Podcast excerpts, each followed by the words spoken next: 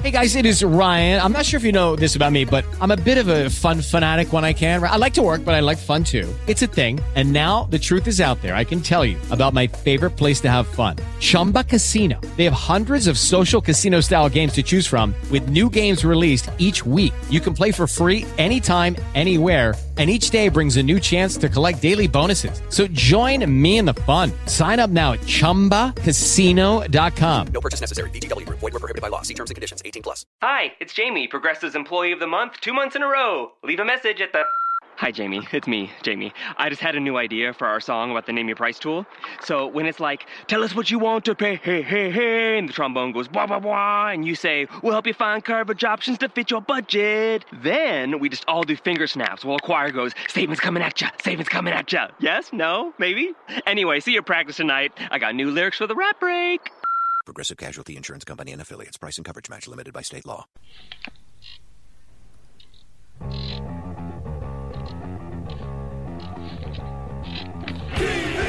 Tonight! Alright!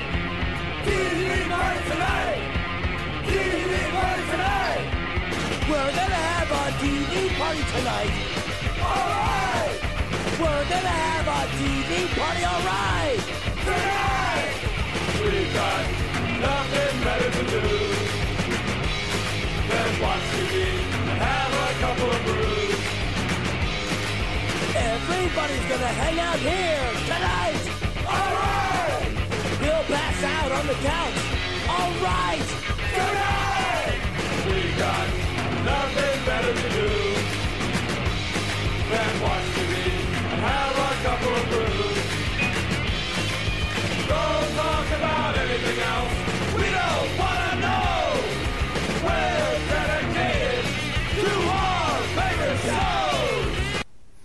And tonight, our favorite show is WrestleMania 34. In addition to which, we will also be talking about the Hall of Fame, WWE 2018, and NXT New Orleans, Nolans, if you will. And I am your host, the mandated reporter, and frankly, I'm mortified, Mr. Mark Radulich. And I've got a panel of guests tonight, wrestling enthusiasts we haven't had this first one on our show in quite a long time. He likes to come along to talk about the Fuller House. Tonight, he's going to talk a little wrestling because, as he likes to remind everybody, Lex Luger ain't no cowboy. Ladies and gentlemen, he's not Bruce Pritchard, but he's got a few impressions his own, of his own that he likes to share with you. He's the punchy pugilist, and you can find him on sun, some Sundays on the 401 Ground and Pound radio show. Our good friend of the family, Mr. Pat Mullen. How do you do, sir? Well, you know, it's it's like you take the chicken and you cut up the grapes and the walnuts and you put it on in.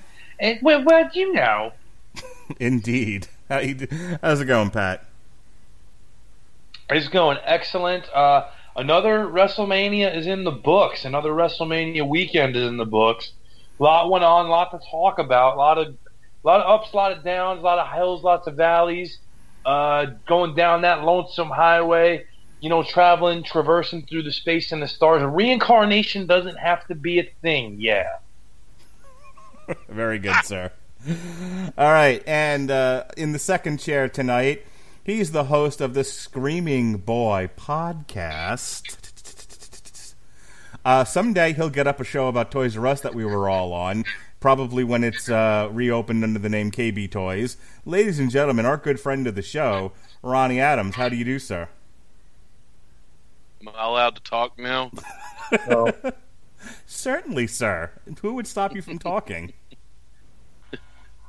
Well, um, uh, sometimes I don't feel like talking when you talk about that stupid Toys R Us show. I don't know what show you're talking about. It hasn't gone up yet.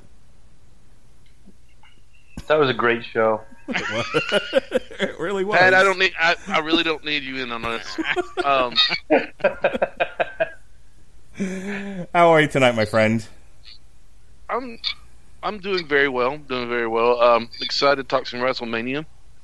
Yes. Um, oh, go ahead. No, I was gonna say it's not something we we do a whole lot of on the Rattle Legend Broadcasting Network. We No. Uh, before before the move to BTR, we we fa- we farmed that out to Sean Garmer's Wrestling to the Max podcast.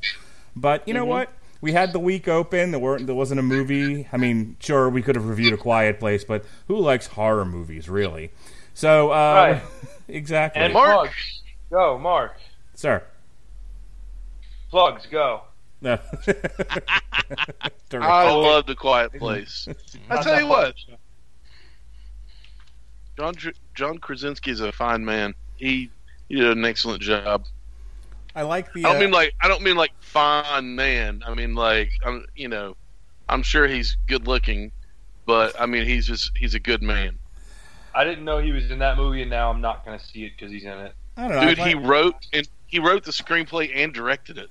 I like the. I have no use. I like the fan art of him as Mister Fantastic and her, and Emily Blunt as uh, as the Invisible Girl. But well, you know, we'll see if that actually happens. Fan, fans tend to get out of hand. Speaking of an out of hand fan, ladies and gentlemen, he's the master of ceremonies on the Source Material podcast. Ladies and gentlemen, he's also our third chair on the Metal Hammer of Doom. Good friend of the show, Mister Jesse Starcher. How do you do, sir? Well, I am doing quite well. I'm glad WrestleMania finally decided to end about 10 minutes ago. uh, and, and we all get the opportunity to get on here and talk about it. It's going to be a lot of fun. All right, Look forward to it. let's I get fell into the asleep and woke up. and it was still on. You know, it's it was one of the first shows in a long time that I only fell asleep once.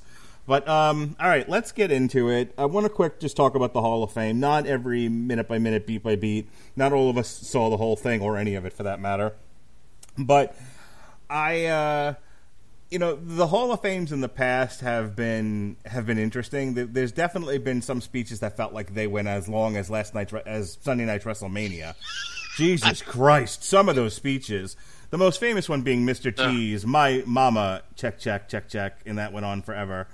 Um, but you know, so, like I said, they're definitely ones that just felt like they just droned on and on and on. I thought the Hall of Fame speeches this year were like the only one that felt like it just went on forever was the Dudley Boyz, but at least they broke it up with some bits. You know, they put the one guy through a table. They they kind of jo- uh, jostled each other back and forth. Um, Pat, you said you watched the Hall of Fame. What did you think of the Dudley Boyz speech? Um, you know, it went on for a little while longer than it probably should have. Uh, the table bit was funny, and it was nice to have you know the bookend with them, Edge and Christian, and the Hardy Boyz all on stage together. So, somebody mentioned if you know it has to be weird seeing Matt Hardy shake Edge's hand, but I would imagine with him have, being married and having a kid, he's gotten over the Lita thing. You know, and I, I'm and- sure they're both Well- okay with it now. yeah, Yeah, they're they're that's that's no longer a pre-existing condition. Yeah. They probably went, Whew, dodged that bullet, didn't we? Um, my favorite speech of the night actually was Ivory's. Um, No. I, I, because you know, she took her speech and she did something really creative with it. She, she sort of acknowledged the fact that she's a, um, a spinster, essentially, and she was like, "But I'm married to the wrestling business," and she did this whole marriage, um, marriage type speech where you know at the end of it she was married, you know, married to the Hall of Fame or whatever. Uh, my wife and I thought it was cute and creative. What did you, uh, Pat? What did you think of Ivory's speech?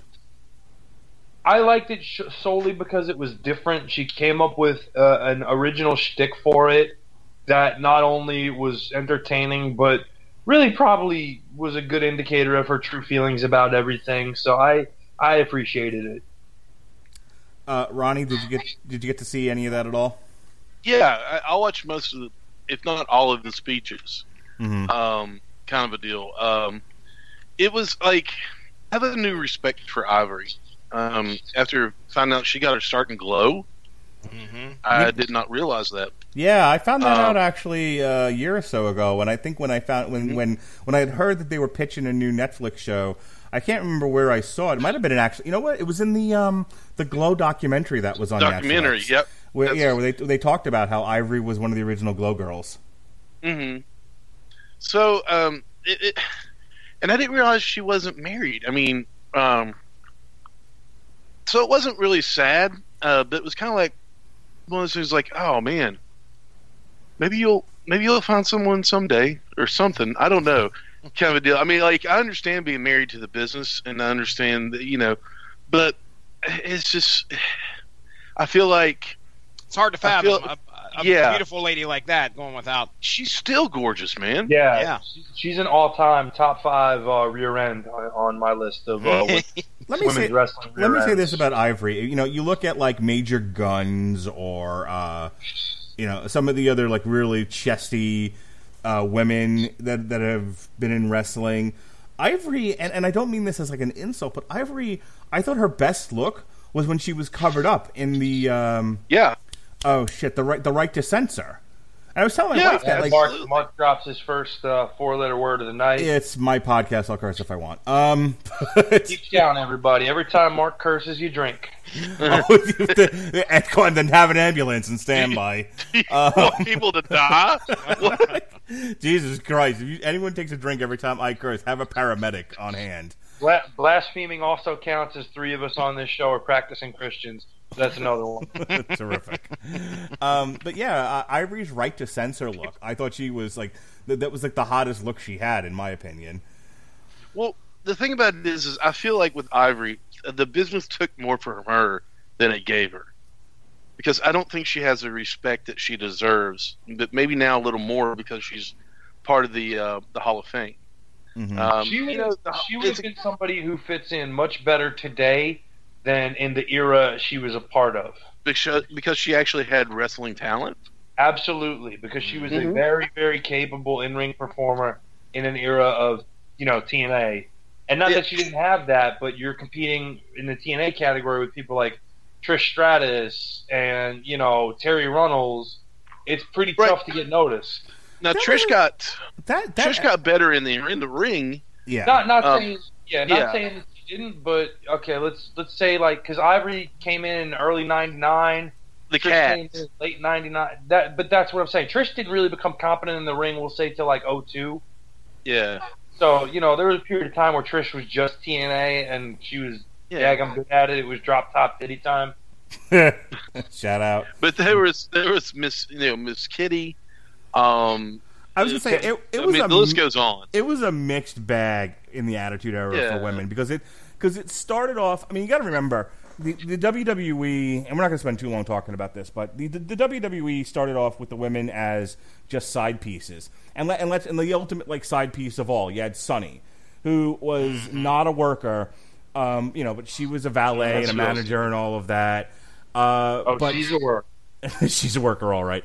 Um, but and then like it, it's like if you could just, I I think there were like three categories of women summed up by each by these three women eh, throughout the entire Attitude Era, going into you know the end of the Attitude Era, which I guess some would call the uh, ruthless aggression, you know, the shitty era. Um, but you had the Sunnies, you had the Sables, and you had the Chynas.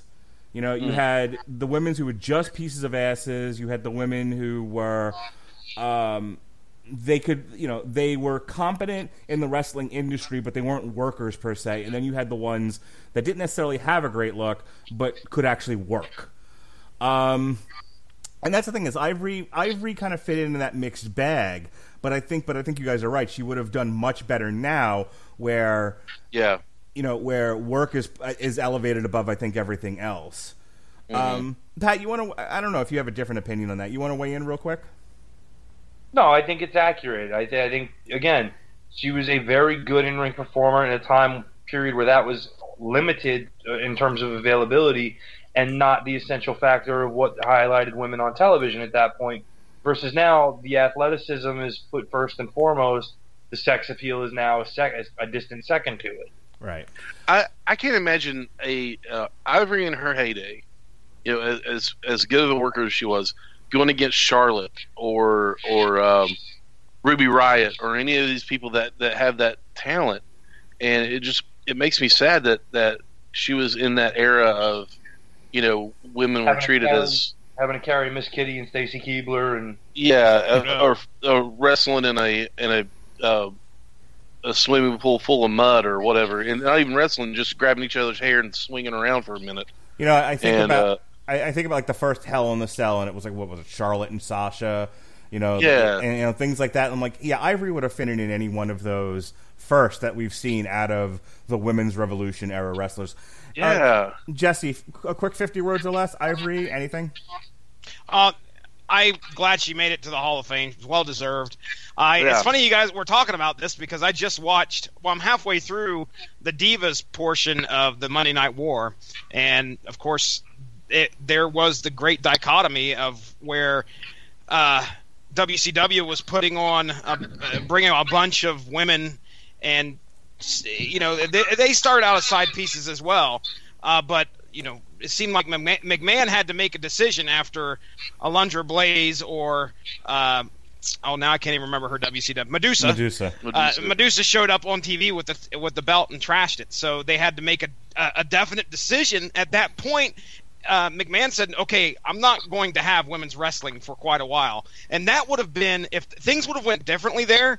Ivory would have fit in great, uh, probably, or at least we could be looking at a women's division that's like maybe two or three years ahead of its time right now. Uh, if she if if things would have been different there, but regardless, I uh, I'm glad she's in there, for so. Um, okay. Moving on from Ivory, my only one last point on the Hall of Fame, and then I'm going to kick it to you guys if you have any final remarks. Is, does anyone think Goldberg wasn't full of shit?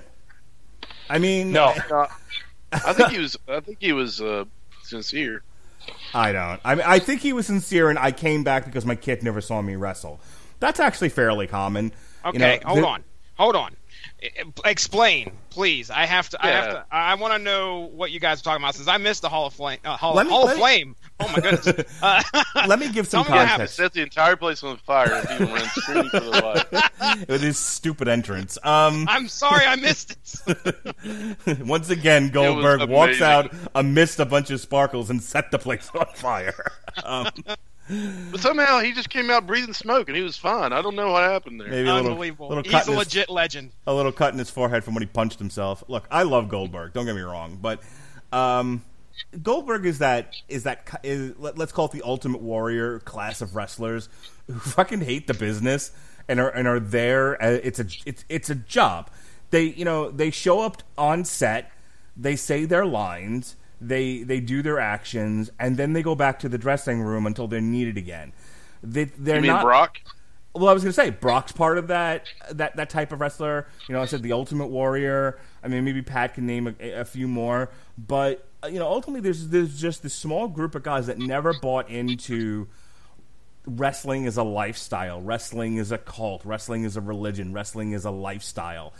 They are very much wrestling is a job, and I and and they've and those guys have always kind of run afoul of the ones that have adopted wrestling as a way of life. Some have dealt with it better than others, but they they all kind of walk. I mean, like Brock, I think has been the most successful. Um, but that also might just be the, you know the, the, the time and place that that he I would say that he the most exists in. successful has been Sting. You don't okay? I didn't know that Sting didn't really buy into it. Yeah, Sting. Uh, uh, not until much, much later on, like, like probably like ten years ago. Well, Sting was an Ultimate Warrior type because he wrestled with the Ultimate Warrior. um, I you know, like, they, Warriors. they For tagged, yeah, they tagged for, together. every, for everybody who says like, "Oh, Sting, you know, he, he eventually got it," and blah blah blah. There's people like Gary Hart who like were like, "I don't have a lot of respect for Sting because Sting didn't respect what we did, and he didn't understand it, and he didn't try to understand it. He just and basically everything you've ever heard people say about Goldberg or Warrior or what have you, they base a lot of people have said about Sting. Well, then I would agree with you. Sting was the most successful. Um, that being the case, Goldberg comes out and does this speech about how now he really gets it. Oh, he gets it now. He's good with the business, and he's super excited to be a part of the company and everything else. And it's like, oh come on! Like I was excited to see him come back because I thought this time they'd get it right. Like I just heard Bruce Pritchard's podcast about Goldberg, in, you know, and his run in the WWE, and it was and it was shit, and it was shit because they decided that they, they, they didn't know what they had with Goldberg, or they did, and they decided not to use it the way he should have been used. They decided to just make him uh, one of the guys. Well, he was See, a WCW. See my later see my later rant about Finn Balor. By the way, I'll I'll get to that much later on. But um, Yeah. But you know, they they there was something special about the Goldberg character because of the way that he was portrayed in WCW, and they just ran it. They they just destroyed that in his initial. We're gonna make him. We're gonna make him entertaining. Damn it! Yes, we're gonna put a wig on him. Um, but they, they made him one of the guys basically, and it doesn't. And he's he's a he's like Brock. He's an attraction. He's not one of the guys. He has to be treated special. Um, but because there, was, legitimately two parts of his speech that I didn't think were were bullshit. okay, One one of them was the yeah he wanted to wrestle for his son that you pointed out earlier. The only other one is there was one person he thanked and I felt it was genuine, and that was DDP sure. because DDP legitimately gave him the best match he ever had as a performer ever. He referenced how DDP gave him a 15 page script of their match, which DDP was known to do for his bigger matches. He literally scripted it out and was like, this is how we can nail this. And I don't doubt that he absolutely wanted to pull that off with Goldberg because Goldberg was limited in what he could do. You know, he was intense and powerful, but he was never going to blow anybody away with a five star match. He, that's not what he was. It's not what he should have been. Goldberg- So I don't. Goldberg's a Yeah. play follower. If you give Yes. Goldberg a script, he will follow it. That's pro- probably why he was as successful to a degree as he was. You know, to the point that he got into the NFL. You here's the play. Follow the play. Execute this thing. And, And I think that's, that's ahead, why Pat. I don't think the stuff with DDP was disingenuous. I feel he was sincere in thanking him for that, Right. and you know, I, and knowing their relationship later on, I, I don't feel that was disingenuous. But the the knock on Bill in terms of his mentality has always been he's too nice a guy for the wrestling business, which is funny because so many people call him a prick in the wrestling business. But it's because he does he he never understood how things worked entirely, never made the effort to, and was basically manipulated by a lot of people into believing one thing and going with it. And he never he never got smartened up to the level he should have in terms of not just knowing what's going on in the ring, but what's going on backstage. He was never smartened up to that by anybody. And it allowed him to develop this ego and this persona and this thought of I know what's right and he never got it. I, you know, I sympathize a lot. I, I, I know it might be a weird thing to say about Goldberg, but I really sympathize with where he's coming from. You know, where he he he didn't grow up in the business. He didn't really understand it. He was he was given a lot, and then there was this expectation that he would like. If you just get suddenly dropped into this alien culture, you're not going to adopt it immediately. You're probably going to make a lot of mistakes, and, in, and along the way, upset people. But is that really your fault if no one tells you what the culture is, what it's like, how to get along? You know, and there's just, and then and by the way, you're also made president. You know, that's kind of the Goldberg story. So I get his animosity. What I and it's not like I wanted to get up there and drop his pants and be like, to all of you who screwed me, this is my dick. Look at it. Look at it. Like I didn't expect him to be like, Yeah, fuck but them. he's he's Jewish. He wouldn't do that. That's true. Um, I didn't expect him to be like "fuck the McMahon's." You know, I didn't expect any of that.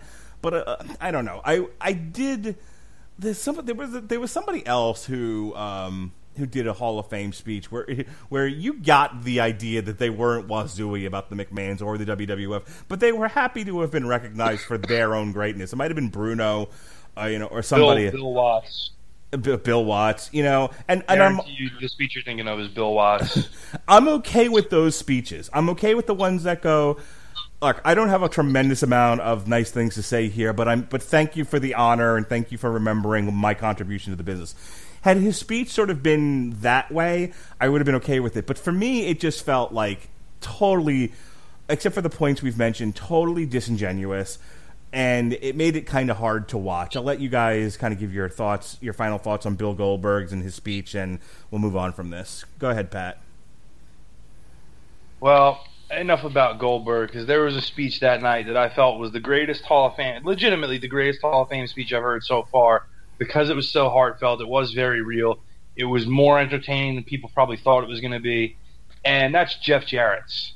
Mm-hmm. And it had the best close to a Hall of Fame speech ever. Sorry, Michael Hayes. Aww. Spend my days working hard on the go, but the hands on the clock keep spinning too slow. 'cause I can't wait to be alone with my baby tonight. I thought it was hilarious right. that neither one of them remembered the words to it.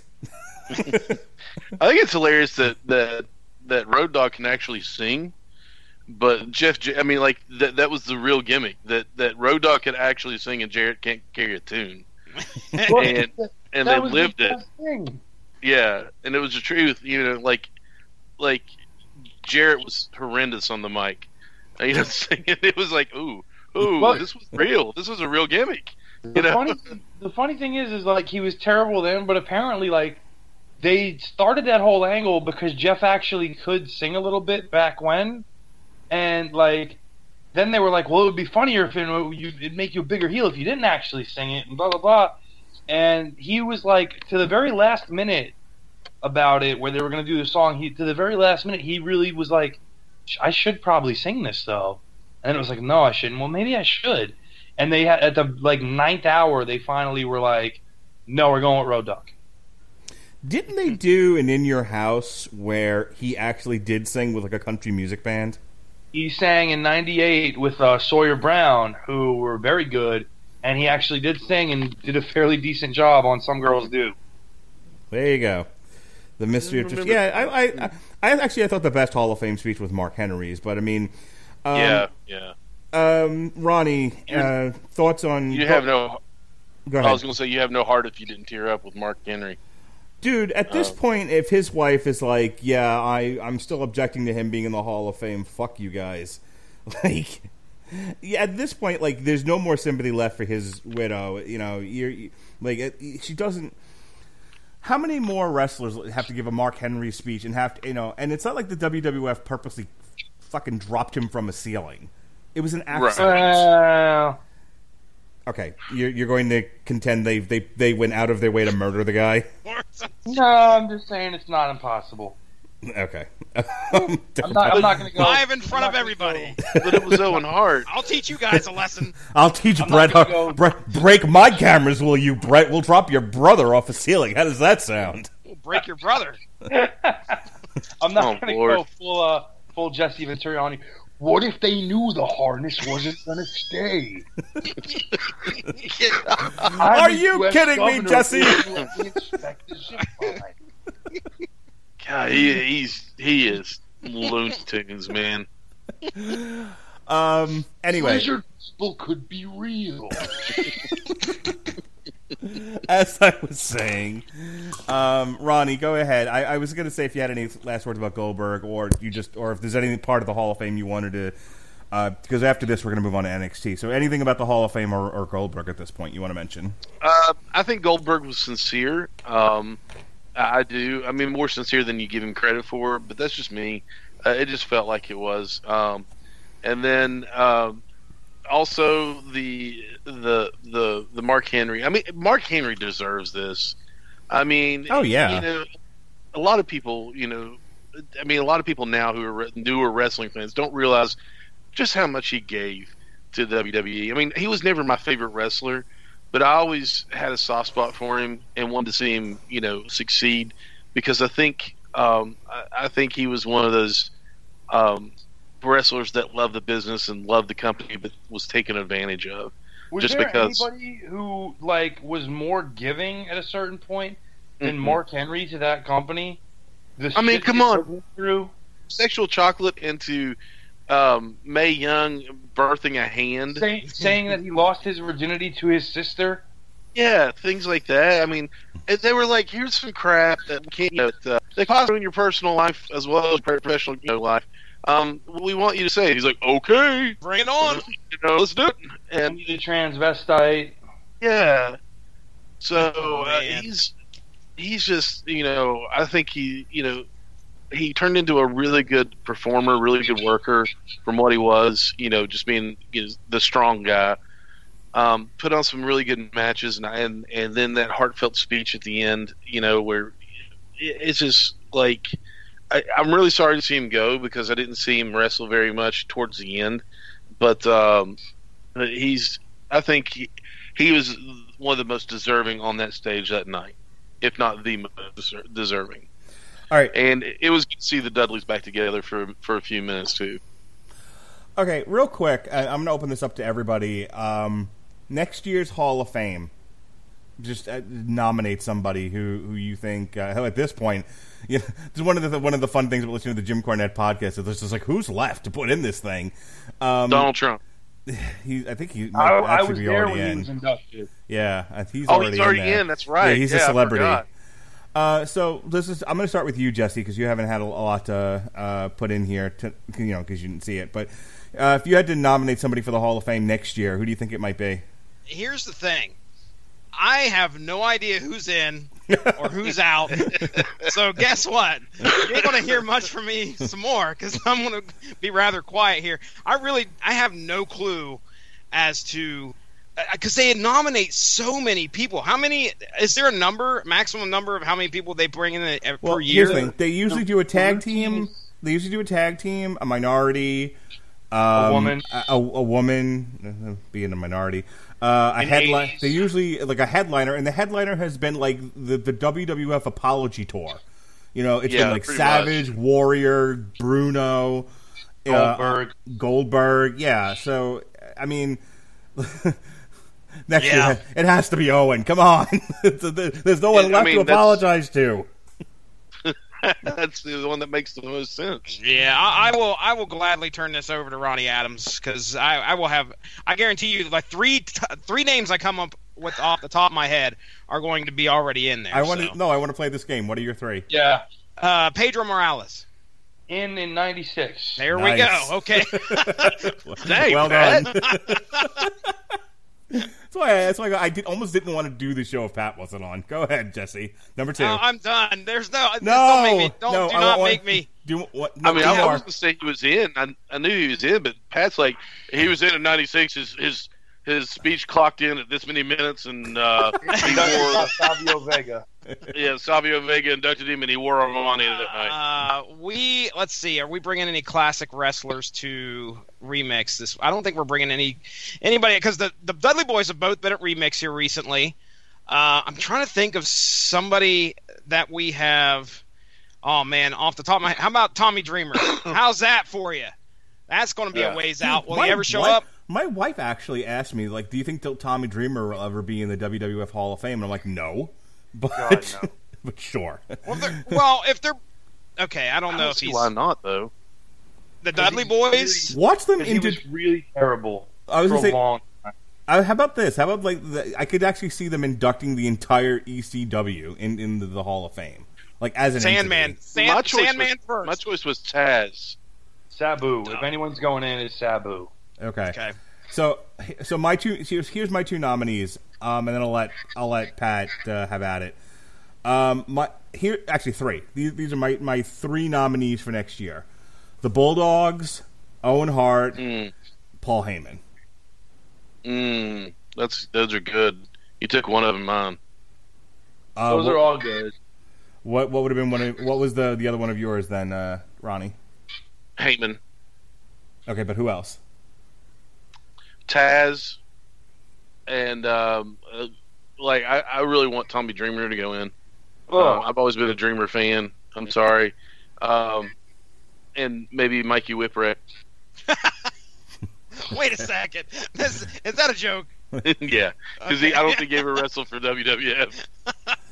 Uh, no, I think he did. You've done so much for Raw. this industry, Mikey. Mikey Mikey did wrestle on an episode of Raw. Yeah. once he wrestled once. I'd like to see the Hardy Boyz go in. I mean, they got some they got some years left, but uh, but if you're going to go ahead and put Edge and Christian in, even though they're both retired, just go ahead and just drop the Hardy Boyz in. Yeah, man. only Edge is in, not Christian. Pat, what are your? oh, that's uh, right. Yeah. Go ahead and throw a couple out there. Well, the the rumor is that because he wasn't inducted this year, so they could do it in New York, New Jersey, which is Bam Bam Bigelow. Oh, perfect. Ah, yeah, yeah, Bam Bam would have been one of mine anyway. I think Bam Bam is awesome and he deserves it. yeah. Uh, you know, I, I love the Bulldogs. That's a good one. Um, Yeah. They deserve it together. Davey, I know people love Davey, but he didn't deserve it by himself. But they'll never let Dynamite show up live and make a speech. Yeah, Cornette Uh, mentioned that after, or or Cornette's uh, partner on his show, um, Brian Last, mentioned that on the one of the, um, I think it was one of the uh, the drive-through. Yes. No, it was the drive-through where he was like, "Yeah, they're not letting they're they're not letting Dynamite Kid on the stage while he's in a wheelchair. They'll wait till he's dead." The- As morbid, yeah, as morbid as it sounds, they're going to wait till Dynamite's dead and then induct him uh, Yeah. posthumously. Yeah. Um, Um, I know I know that they're on the outs, but I really think the Hall of Fame's lacking without demolition in it. Yeah. oh my yeah, god, Demolition aren't in there. Jesus No. No. Christ. Yeah. They're part of the, the concussion lawsuit, whatever. Okay. Mhm. What about Doink? But even oh no, stop it. Why? Uh, just stop it. My my third pick would be Rick Martel.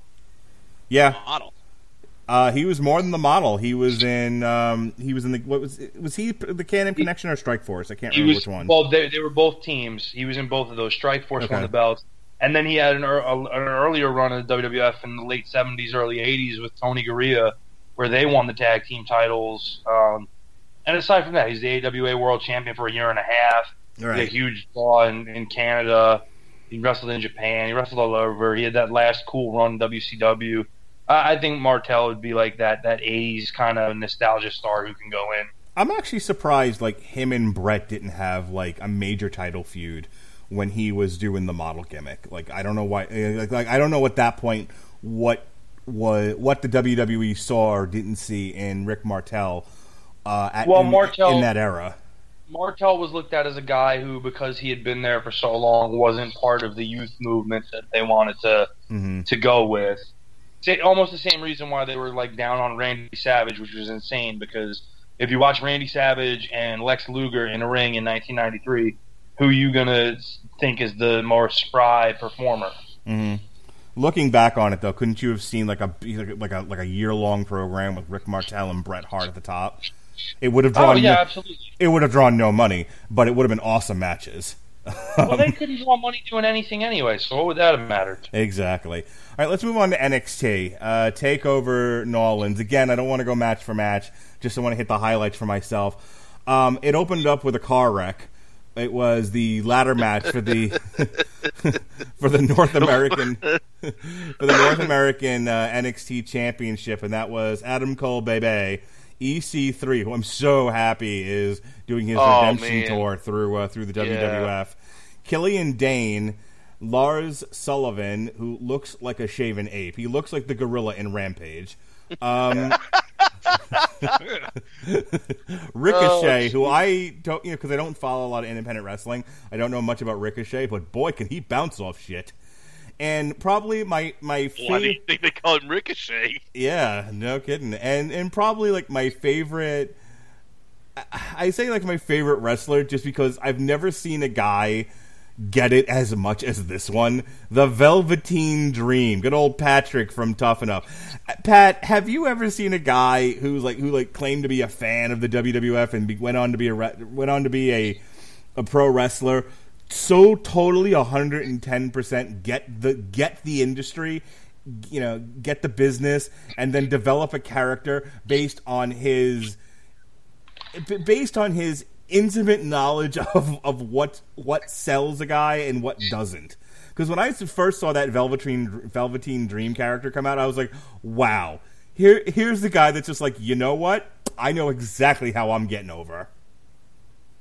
I mean, there's there's you know a lot of examples, not not necessarily from the past fifteen to twenty years when you've had more guys who weren't fans come in and get ingratiated. Um, you know, I grew up in the era where everybody loved wrestling, and that's why you wanted to be in wrestling because you loved wrestling. So, you know, I mean, I, t- the ultimate example would be like Jim Cornette, who was the super fan and created the mama's boy character and knew he couldn't work and whatever, but he so he became this this you know incredible manager. But you know, he Velveteen Dream is awesome, and this ladder match is the best multi-person ladder match I ever saw. And what I mean by that is, you know, more than just a one-on-one singles ladder match. This is the best. This was better to me than the TLC matches were. This was incredible. It's the third best ladder match I've ever seen behind Triple H and The Rock at SummerSlam 98 and the second Shawn Michaels Razor Ramon ladder match at SummerSlam 95. this was off the charts great. Yeah, I would say the only other one out of the ones you mentioned that ever stood out to me is the one where CM Punk won it, and that's only because CM Punk won. I don't remember that ladder match for any other reason other than um, CM Punk had quit the business and then won the title and ran off with the title. Uh, and then they did that whole routine. But um, other than that one, like yeah, most of the ladder matches at this point, you know, like the Money in the Banks and whatnot, don't really stand out to me. This one does. Like I remember, like I it's it, it takes a lot for me to watch wrestling now with this huge, like ridiculous smile on my face. Um, but uh, I really I enjoyed the hell out of this. Uh, what'd you think of it? Now, okay, uh, Jesse, you didn't see this either, right? I did not. It sounds like, it, man, if it tops ladder matches in Pat's eyes, this sounds like something that I'm going to have to watch, though. It's incredible. I mean, like that, that that's high praise and it's well deserved. Uh, Ronnie, what did you think of this? Uh, you laughed when I called it a car wreck. I, I just, uh, well, I haven't seen it yet, um, Okay. which really surprises me because I usually make it a, a a point to watch uh, NXT before any of the big, uh, you know, any of the, the, the big shows like this. Um, you know, especially WrestleMania. I because I I enjoy NXT a lot, and for for the for the misses that uh, they have on their big shows, NXT makes up for it tremendously in my in my opinion. I'm I'm kind of crossing my fingers that uh, here in a couple weeks, uh, Remix is having their usual. They have two shows a year, and the last show, uh, Adam Cole's girlfriend was wrestling uh, and became champion. I don't know if she became champion or defended the championship here at, in Remix, and Adam Cole was backstage, unbeknownst to everybody, you know, in the crowd, and he kept it that way. So uh, I'm kind of hoping that that will be the case this time, and maybe he'll just kind of peek his peek his head outside the curtain. You never know. That's going to be in a couple weeks though, so we'll see. But uh, Adam Cole is he's impressive. I've I've always liked watching at least some of his matches in the past. He was with Ring of Honor for a little while, right? Yeah, a good little while when he really cemented his uh, rep. Yeah, I, I caught a few of his matches in Ring of Honor. Yeah, I really dug this. It's probably one of my favorite matches of the weekend. Um, I just want to touch on Shayna Baszler versus Ember Moon. Obviously, Ember Moon gave up the Ugh. title because then she showed up on Raw as Nia Jax's partner. Um, I like Shayna Baszler as a wrestler. I, I, I laughed when she won the belt because because I, I, I snarkily turned and said, "Well, the only way she was winning a belt was if she won a fake one." Um, but you know, good for her. I'm glad she's found a second life as a wrestler uh, because she sure as shit wasn't going to find it in MMA. And I think you know, it, coming from MMA into wrestling, it gives her it gives her that edge. It gives her a ready-made character, and she's really running with it. So good for her. We'll see. You know, I mean, Christ, she's doing better than uh, than fucking Billie Kay or the other broad, uh, her partner there have done. Uh, neg- negative on that. oh, really? What have they They, accomplished? they made their debut tonight. oh, did they? Okay. Oh, I know one of them was in the Battle Royal. The iconic duo made their debut tonight officially Oh, on SmackDown. Good for them. All right, take it. Uh, and yeah, I think Shayna Baszler is just trash. Okay, I, I I like what she's done so far. Um, the only other well, the only other thing I'll mention, and then we can move on. And finally, the authors of pain finally showed up on Raw, I was, which I was thrilled about. But um, Yeah. getting getting ahead of ourselves. Um, the, the Johnny Gargano Tommaso Ciampa match, uh, I thought it was great. I thought it had a lot of heat to it, uh, a lot of brutality, without it being you know a garbage match where they were hitting each other with lawnmowers or shit like that. You know, I thought as far as blood feuds go, and, and you know in in the bloodless WWE, yeah, I thought they pulled it off, and um, you know it made Johnny Gargano and Tommaso Ciampa that much more interesting in my opinion. Pat, anything on this one? Um, Johnny Gargano versus Ciampa is my early candidate for match of the year. I think it, it especially drew upon the story that's been building with them for close to a year now. I, I think the storytelling in it was just awesome. You combine that with some incredible work, real, real uh, moments that play off of the past between them that everybody remembers who's followed them. Uh, just so well put together. Uh, an, an amazing finish to it. This this you know, and to stand out like it did after not only the ladder match but the NXT title match. This was incredible between two just phenomenal workers with unbelievable chemistry, not only as partners but now as opponents. Uh, blown away by it. Easily my early match of the year contender. All right, Pat, Pat, any other thoughts on NXT? I, I mean, it was a great. I thought it was a great card, top to bottom. I don't think there was a bad match on here. Um, as usual, I think NXT tends to be my my favorite over the actual WrestleMania card. But um, your thoughts, sir, overall? Um, overall, just probably the best complete on a like complete show rating. This is probably the best so far of the year from any promotion, whether it's WWE, Ring of Honor, New Japan. I think this was the most fulfilling, best put together uh, super show so far. Uh, literally, the only match I didn't like was Shayna Baszler and Ember Moon because I, I think Shayna Baszler's work is terrible. Everything else I enjoyed thoroughly, um, and it had three matches on here that were just completely unbelievable. But the ladder match, uh, Black and Andrade for the the NXT title was great. Um, I hope Andrade gets the call up. And Gargano Ciampa, like I said, is my early match of the year favorite. I, I got to imagine going forward uh, with Roderick Strong. Roddy, Roddy.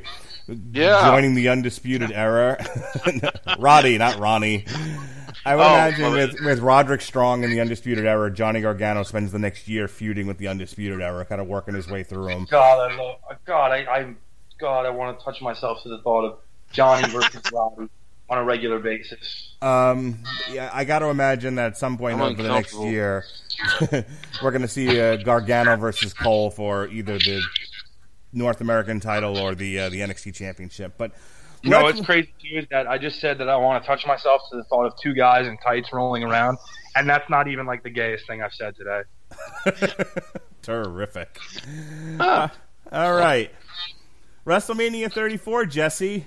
The good, the bad, and the ugly. Give me your give me your good, the bad, and the ugly here. I want to hear from you. We haven't had a you know, we haven't heard a lot of a lot from you tonight, so I want you to take the ball and run with it, my friend. The good, the bad, and the ugly of WrestleMania 34. Go. Okay. All right. I'm trying to think of my favorite moment of the night, and I honestly think it comes down to the Ronda Rousey uh, match. You know, where she she teamed with Kurt Angle. Now, it, this was, uh, you know, this was supposed to be the the christening of Ronda Rousey as she comes in and has she worked at all in Raw? Because, ladies and gentlemen, if you haven't been able to tell, I've watched jack shit when it comes to wrestling coming up to WrestleMania. I mean, I've, I think I watched Royal Rumble where she showed up, but has she done any work other than just promos and shit like that up until the, the match? We, we that's it's generous to call them promos, but we can call them that. okay. Yeah, Well, I was actually, you know, I was into this match. This was a match that I really was invested in, uh, and I think it had most of the the most cinematic spots throughout most of what I saw through WrestleMania. Now there were definite, I mean, there were definite uh, candidates for way better matches on the card, but when it comes to like cinematography, nothing will top, in my opinion, when she had Stephanie down and she's and Stephanie is screaming, "Please do not, do not put me in the armbar," basically begging for her life, and Ronda muscles her way in there and her fingers just inch apart to where she has her right there and Stephanie's begging and then she finally locks it in and immediately taps. Uh, to me, for some reason, that just it, it was that deserved to be on film and it spoke so much of a story. I mean, it's not much that we uh, we aren't going to really be surprised that Stephanie McMahon's acting like a total shitbag, uh, but that's what she was supposed to do, and she portrayed that so well, in my opinion. All right, so that was that was probably my most uh, memorable part of of WrestleMania. Uh, man, when it comes to the bad, all right, real easy, real easy. Okay, the bad is seven hours of motherfucking WrestleMania. Mm. The bad is me going over to a friend's house that lives 45 minutes away so I can hang out with him and almost falling asleep in his chair because the main event almost it was, was like a dose of NyQuil. I I, I Dude, digress. next time you just need to make it a, a weekend and come on down here and hang out. dude, I'm telling you, if I would have had a place to stay, I would have. I, I, mean, that's what I should have done. I should have camped out in his house because it was. He starts at 20 minutes late, and you know it's rolling on at like 20 till. I'm trying to keep up a conversation with you guys on Instant Messenger through Facebook, and I swear I'm both of you, you're asleep. Mark Radulich is ignoring me. So I'm sitting there. I'm like, uh, you know, there's these guys are, are smart. They're at home and they're in their beds. So I continue to resent WrestleMania that much more because I'm sitting at somebody else's house and my friends are sleeping. So the the length of this show was out of control. I didn't get home until five after one, and I was mad. And I was I was really mad. I because it it just went on for so long. And you missed the match. You missed the last three matches on that. The- No kidding. Oh, I was going to say one. Wait a second. Now I'm really upset. It was Bill Uh, Goldberg versus the Ghost of gotten Ultimate Warrior. mad. Oh, Well, you know, it wouldn't have surprised me if any. No, never mind. Uh, I'm sure there's a reason as to why they ended it with the Brock Roman Reigns thing, that which was. I, I don't know how many times I can heave, uh, because I, I it uh, it was just a, it, a textbook match in my opinion. I'm glad. I, I'm so glad we got to see the same match. You know, this is going to be this is almost Cena Orton 95 times over, you know, where you see it every time. Oh, all right, here goes uh, here goes Roman Reigns. He's spearing and he's enough of that. The ugly.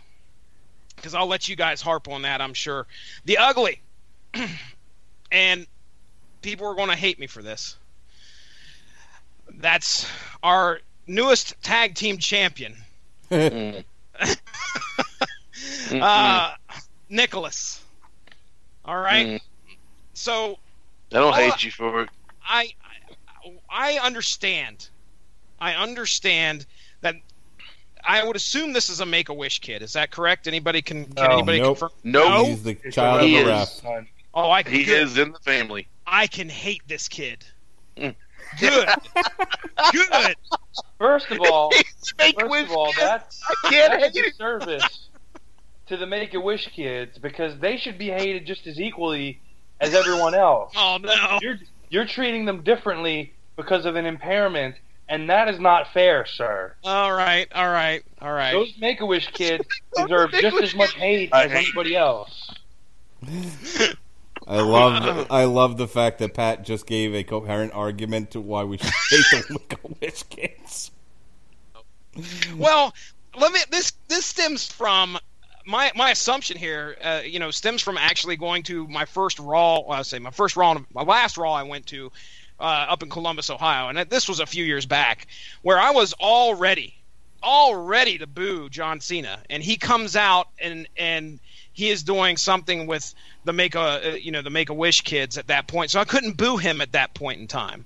So i thought well they're going to do the same thing. They've they have lined it up to make some kid's dream come true on wrestlemania and he's going to be given a championship. Uh, and i was like oh well okay i guess i, I shouldn't hate uh, you know for them making some kid's dream come true.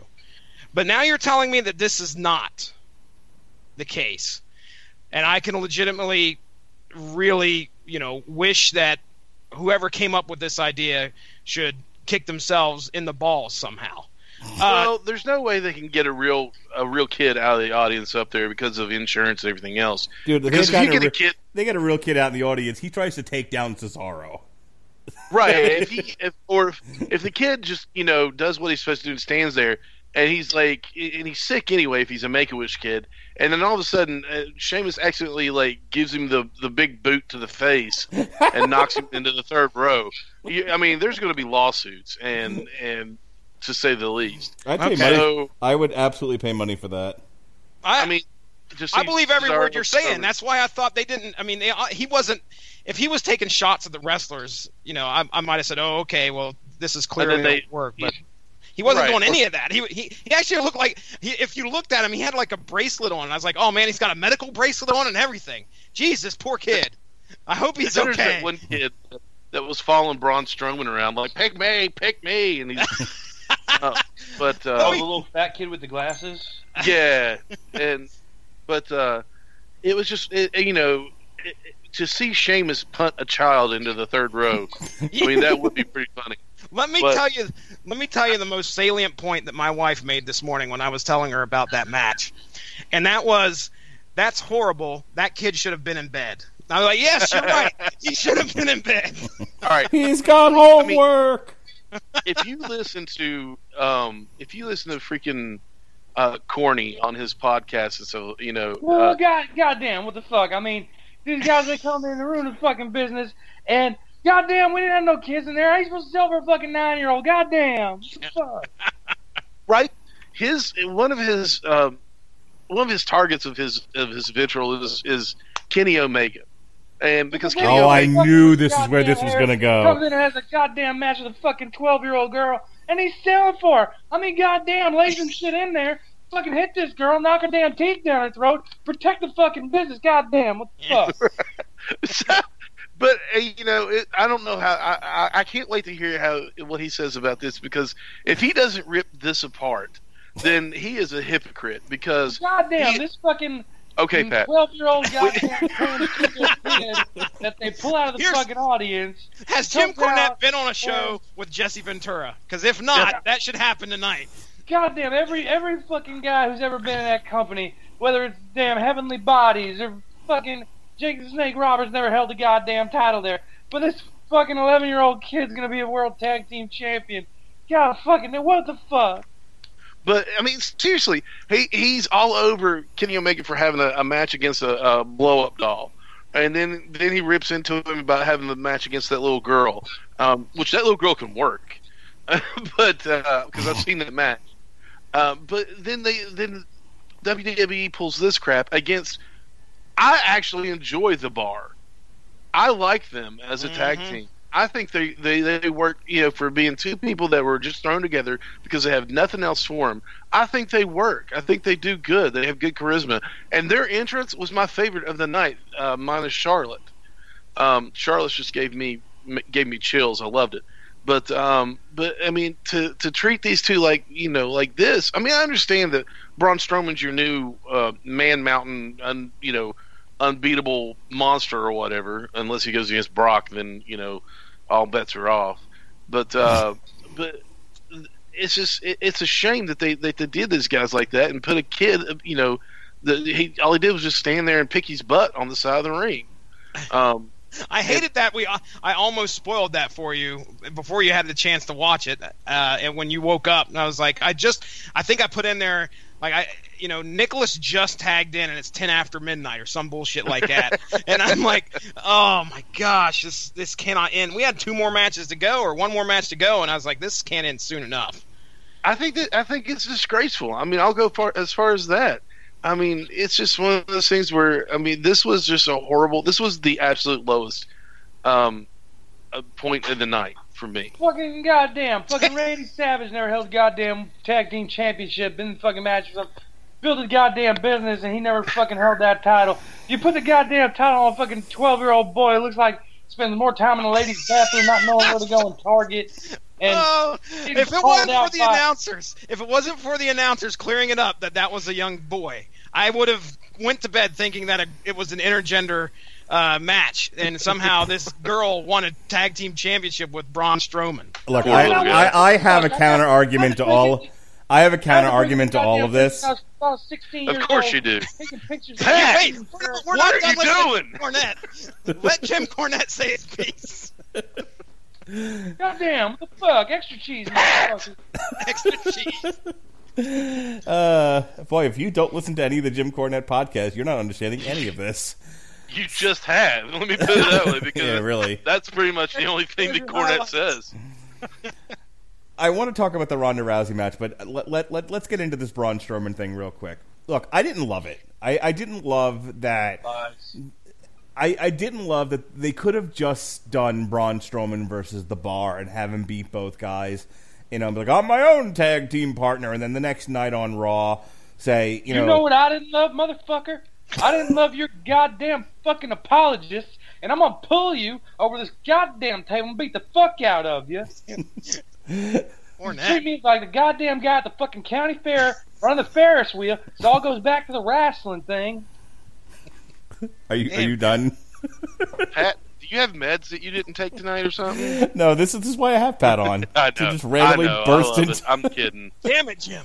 I'm giving Look, him a here's the thing. time. They could they could have said, you know, they could have just done Braun Strowman versus the Bar. He beats the Bar and he becomes tag team champion by himself. Not the first time that that has happened. And then the next night on Raw, Kurt Angle says, "Give me the belt or get a partner. Your choice." And he just says, "Take the fucking belts. I don't need them." I was just making a point. That would have So been fine too. value the tag team titles completely. Yeah, because they have a lot of value as as it is currently. Um, you know, the the titles aren't props or anything. Look, they're fake belts. Who cares? You I know- got an idea, bro. Swerve, bro.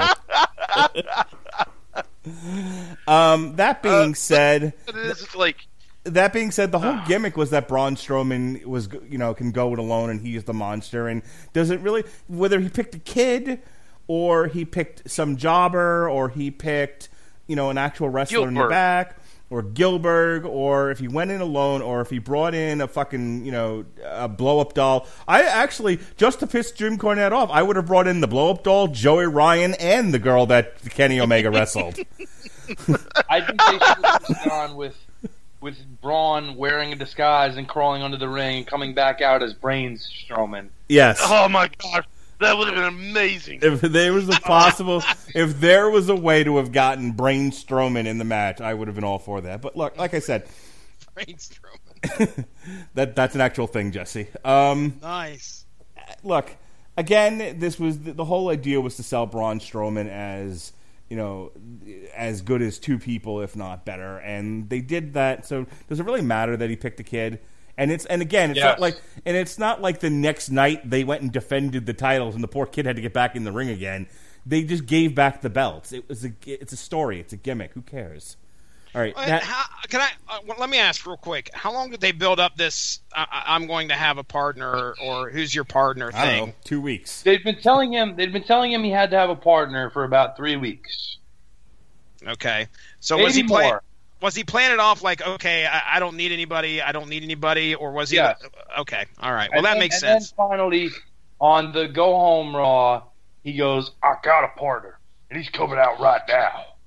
And then he like goes in the back and puts on a shirt, tie, and glasses like Clark Kent, and that was Brains Oh, that's fucking awesome. hey Pat, you've been watching the Mixed Match Challenge. Have they finished that yet? yeah, Who won that?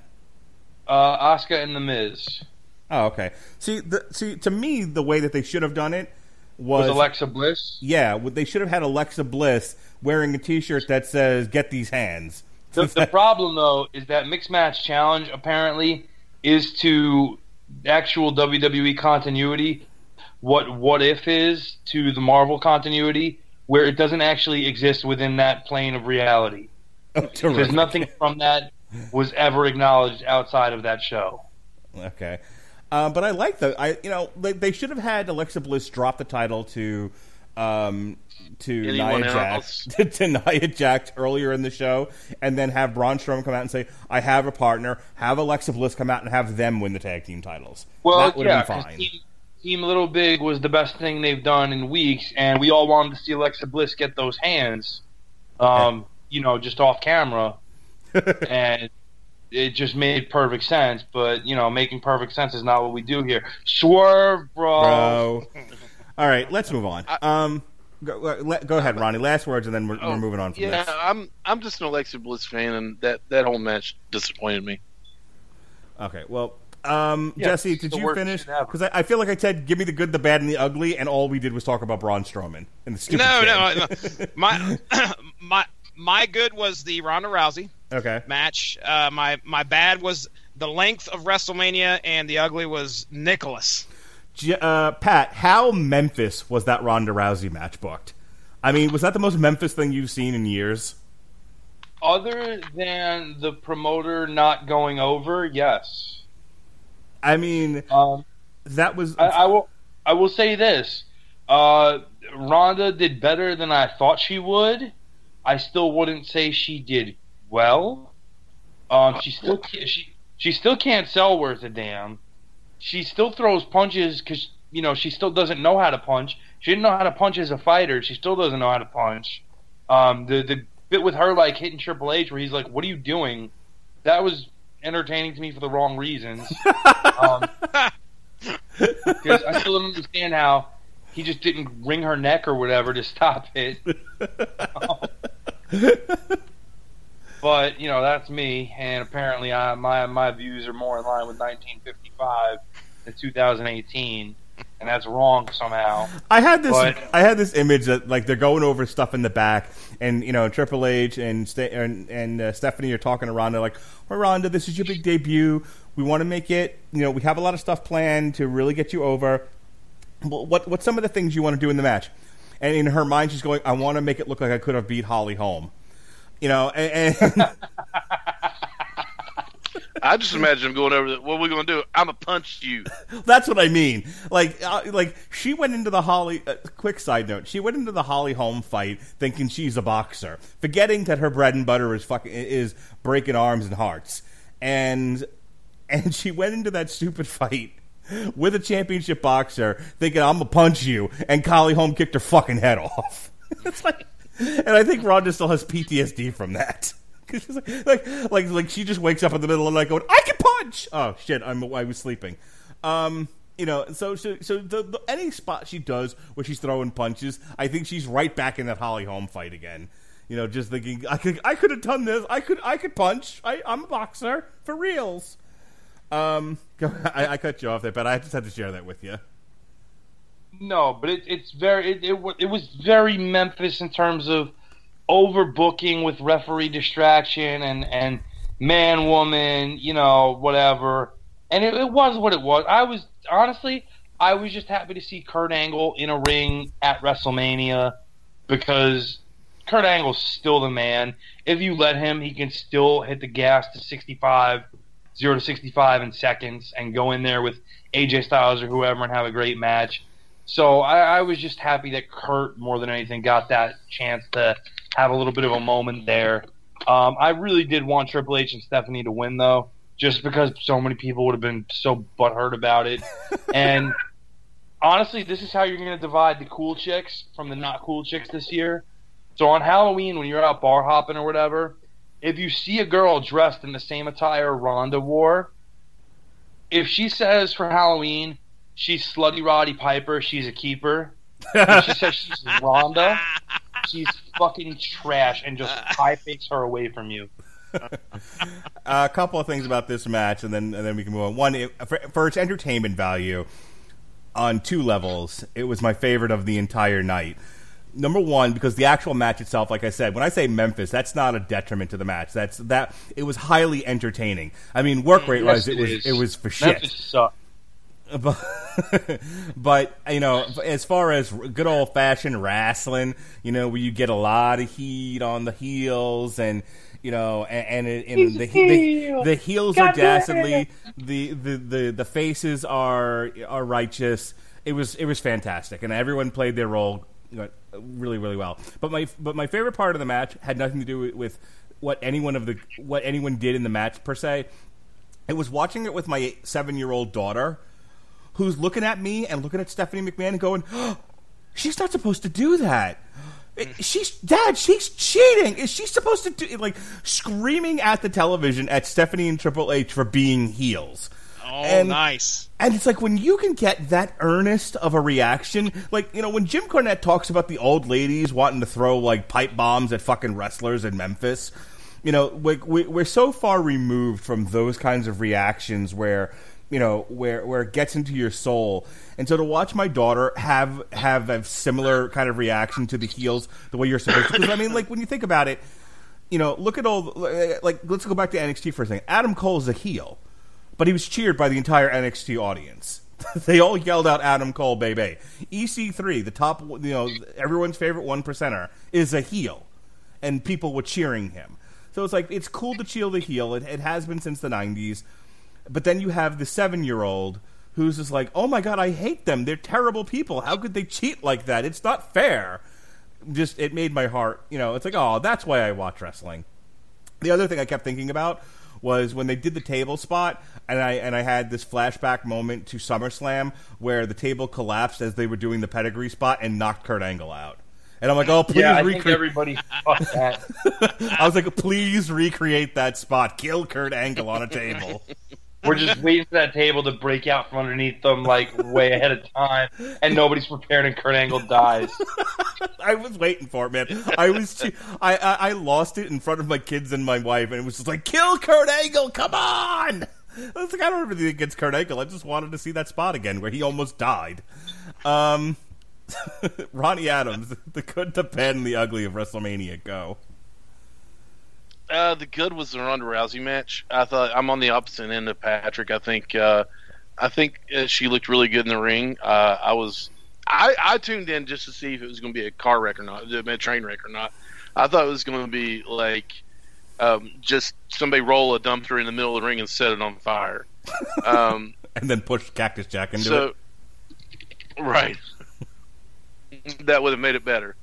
um, but uh, but I was I was very surprised, pleasantly surprised that how well she did, and, and I got into the match. I was I was much like your daughter. I was like I, I was cheering them on, and I was really happy to see that she has put some work in, you know, and and and um, at the end of the match when she was smiling and hugging Kurt, you know, and and wouldn't let go, and he almost looked halfway uncomfortable, like okay, you got to let go now. Um, but uh, it, it just seems like she's genuinely happy to be there, to be a part of it, and um, so I, I was really into it. Um, let's see, the bad. I'm sorry, the bad for me is going to be Brock keeping the. I mean, well, the Brock and Roman. There was no way I could cheer anybody on in this match. There, there were no good outcomes for me what, whatsoever. Um, it this was just, is awful. This Yeah. is awful. It was just it was just a terrible match for me all around. Have you heard? So because no matter have you heard the behind the no scenes matter stuff about that match? won. No, I, it's just no matter who won, I, I was not going to be happy. But what what about the behind the scenes? So I don't know if you've heard this either, Pat. Um, but I, re- I read today that going into the match, the Roman Reigns was supposed to win. In the middle of the match, they got word down to Brock and Roman. Swerve, bro. We're switching it to Brock. Mm. The crowd hates you. The crowd hates who? Which one? The crowd hates Roman Reigns. Okay, please specify because So I the happen cr- to hate them both. so the crowd hates Roman Reigns, and um, and Vince decided, let's punt on this. We're still going to make him champion, and I guess he's going to feud with Samoa Joe. More on that in a little bit. But um, we're going to punt on this. We're going to keep the title on Brock. Brock's going to re-sign with Paul Heyman at least for the short term, and we'll put the title on Roman Reigns in Saudi Arabia. Mm, Is that a that, that doesn't make me happy. That's that's the plan. That's at least what I've read.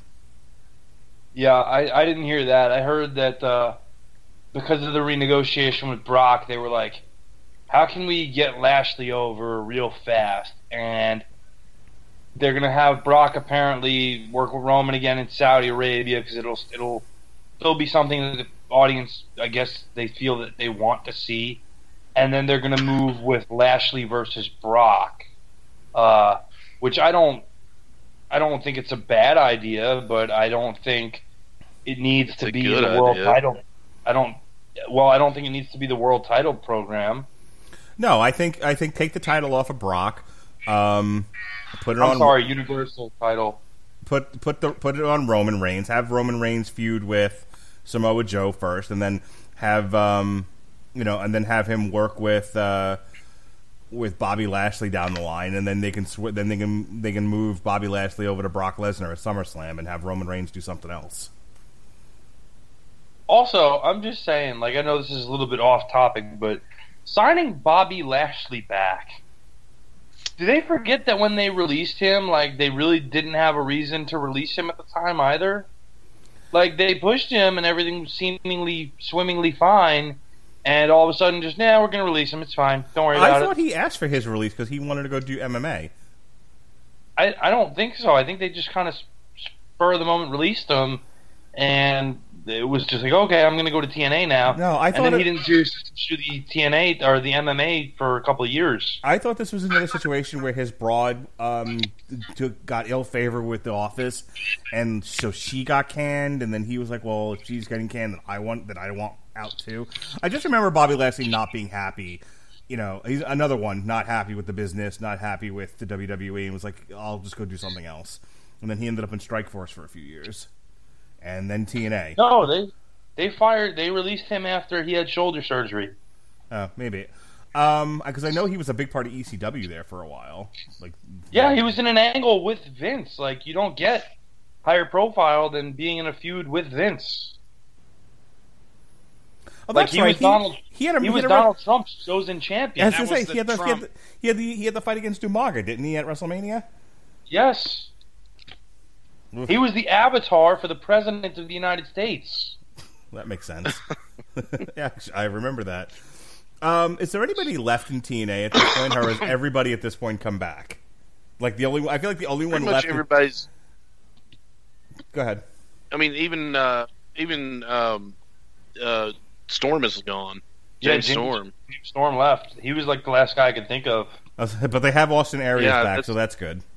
Yeah, Austin Aries. Oh, that, Ooh, they're- I mean, I was so excited that for him put to come to seat. WWE, and then his attitude and his his ego got the best of him, and uh, and then you know I was I was ready for him to go.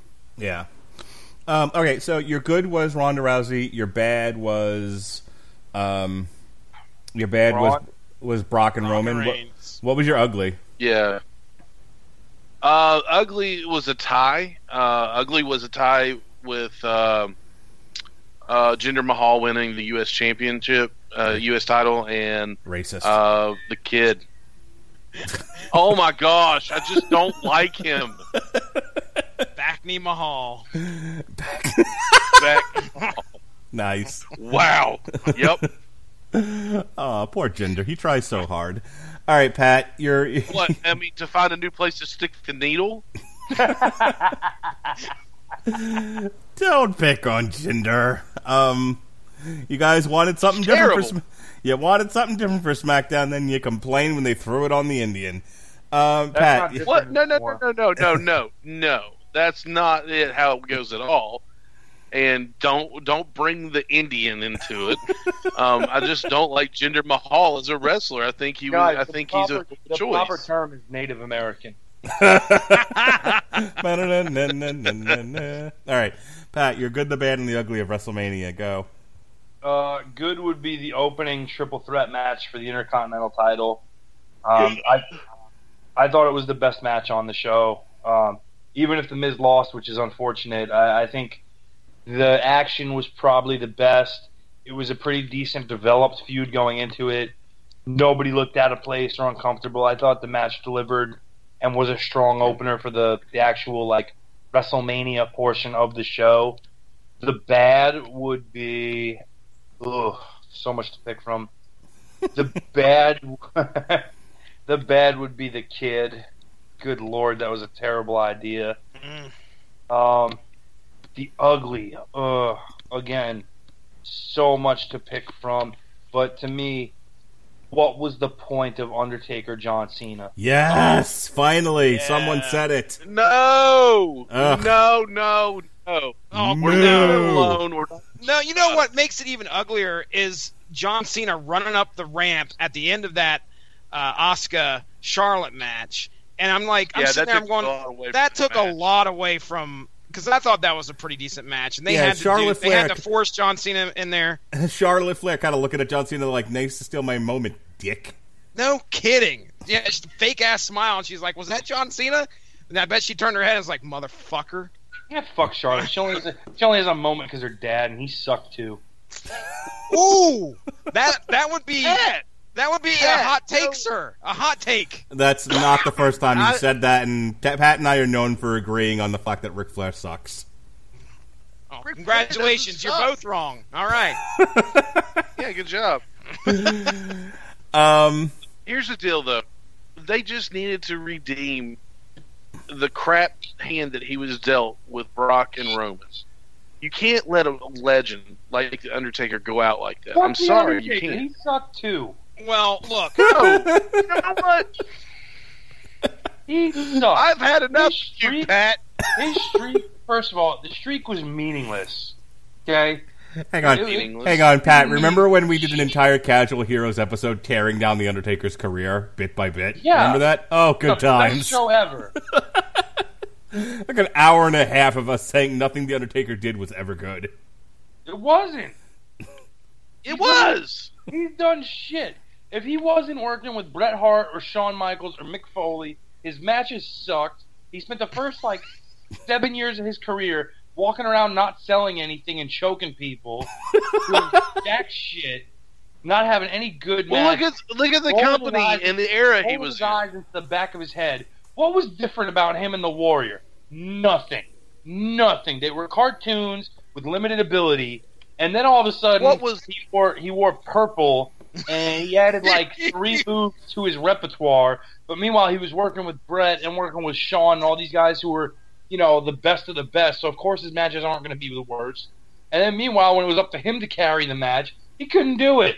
They, they, they talk about how, oh, well, he had to work with the Giants. They weren't the best guys. Fucking Bret Hart had to work with fucking shit guys all the time, and he made them look great. Shawn Michaels had to work with shit guys, and he made them look great. Taker's shit sucked because Taker sucked. Okay, Those all Fucking please, You know what? please. I don't know who. Wait, wait, no, I don't know who hurt you, Pat. But you need to let it go. Please, please tell us why And you quit didn't like. it out. so- On Please tell us- Undertaker. Okay, there we go. I'm glad you finished that. Um, please explain why you didn't like the match between Cena and the Undertaker. What 'Cause it what was made you stupid. think that was ugly? It was What was the purpose of this? It accomplished nothing. There is nothing gained from this. You Ha- take if you know, John I- I Cena understand had John taken out his- if- phasing if his John career Cena- out at this point, but at the same time, he's going to be around a lot more than the Undertaker is. And if you're going to pin a loss on him, you do it in two minutes and thirty seconds when he gets no offense in. forty-five seconds. I'm looking at the wiki. two forty five. Excuse me. I estimated. I apologize. Two forty where he gets no offense in, gets completely squashed by a guy who is not physically capable of going longer than two minutes and forty five seconds in the span of a calendar year. and on top of that, if you want to talk about Jinder being the poster boy for back knee, as soon as Taker pulled those straps down, his back looked like a 14 year old kid's face who loves chocolate. I, I I will tell you this. I am in complete agreement with Pat in regards to that match because Jesse, that was shut your mouth. no. That match was ridiculous. I he used the term squash, and that's the exact same word that I used when I looked over at my friend who's a huge Taker mark, and I said, I said this was ridiculous. All Taker did was walk into that ring and get every single one of his, you know, Taker moves in, uh, other than the last ride. That's the one thing you didn't see. You saw old school, and it was almost like a fucking succession of every Taker move, and then that, and then he's done. I'm like, this made no sense. This should have been. I understand the apology. This is your apology. Hey, we should have never ended Fuck the the streak or whatever. You do the fucking honors. You go out. You've had your chance, Pat.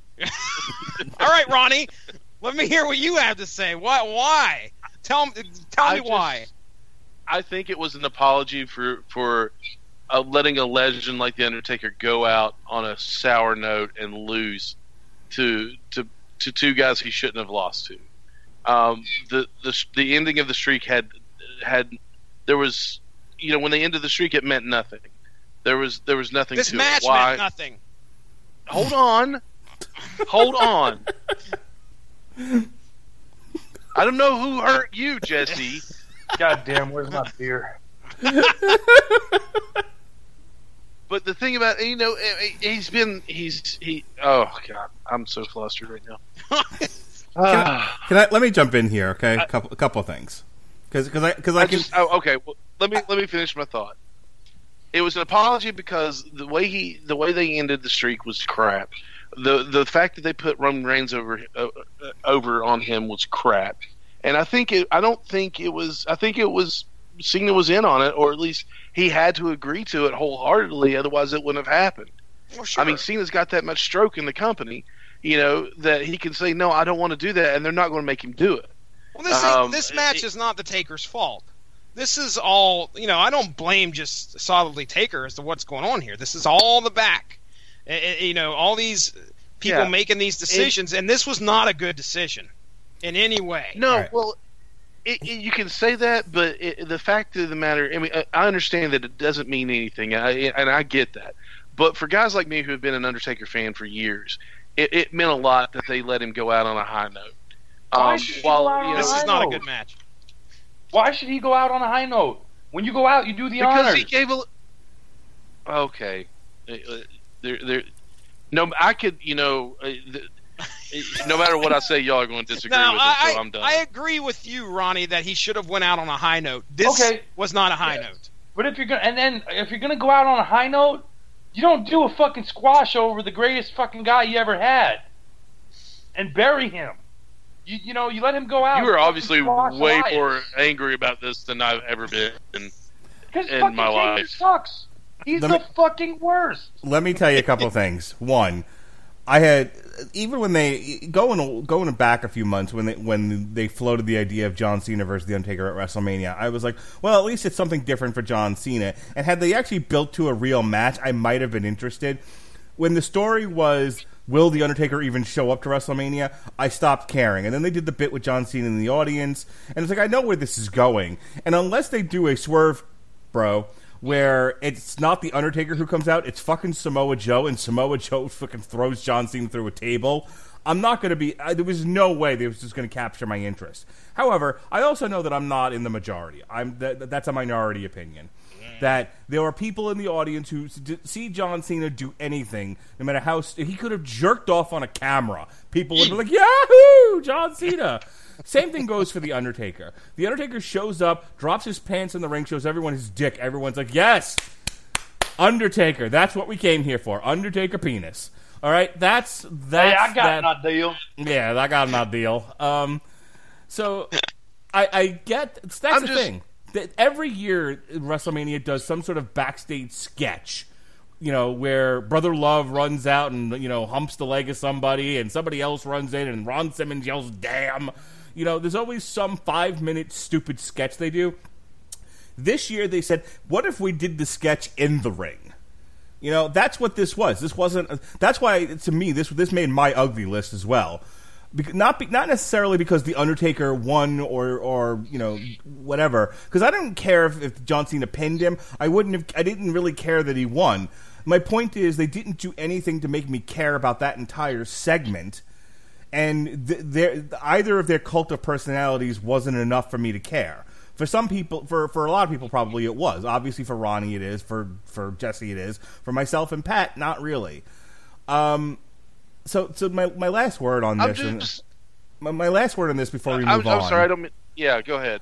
is Ronnie's pissed. He's fired up. like if they had, you know, I'm just sitting here with a hot garbage tar- tire fire that was Brock versus Roman on the screen right now, and people are mad over Undertaker and John Cena. because it was This garbage, was dude. absolute trash. It was, dude. what garbage did you watch the main event? You watched the main least event where some that was a real head, match. shaven Roman was in the middle of the ring with a no talent hack like Roman Reigns, and you draw a little Whoa, blood and whoa, everybody goes you- You're telling me you're trying to talk about the Undertaker to me, and it's saying Roman's got no talent. Yeah. All right. Yeah, Ron- how Ronnie, about do me- that? That's Ronnie, do me a exactly? How about how I Hey, whoa, whoa, whoa, deal. Uh, stop, stop. How about we put Roman in a top hat and a trench coat, tell him not to sell nothing, and choke everybody? God damn. All right, take. They pretty much did. They're Like, I mean, like right now, he's hanging off of he's hanging off of Vince's nuts. You know, Ronnie, by, can, by Ronnie, the last. can you take a Xanax by the last just ball a minute? hair. Can you, Ronnie, take a Xanax? Take take a breath. Start with a breath. Work your way towards Xanax.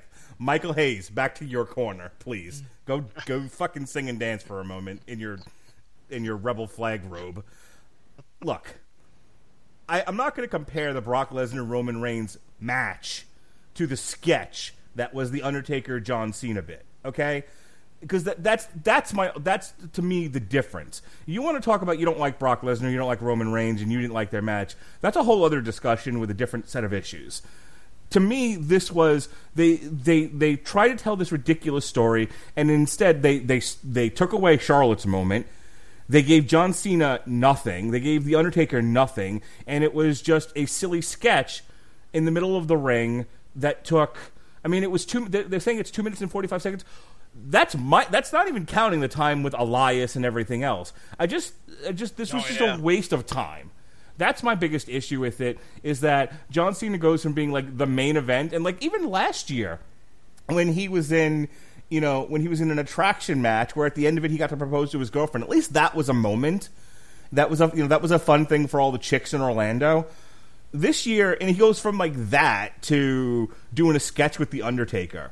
And why? Because everyone in the back and everyone in the office still think you know still is like oh you know we got it's the WrestleMania. We're gonna drag this fucker out every year till he's dead because people expect the Undertaker to be at WrestleMania and it's just like, come on, at some point, turn the page, evolve, move this on. You know, and so it's like if you're going to me, this was if you're gonna do a match with the Undertaker, do a match, build it up. Exactly.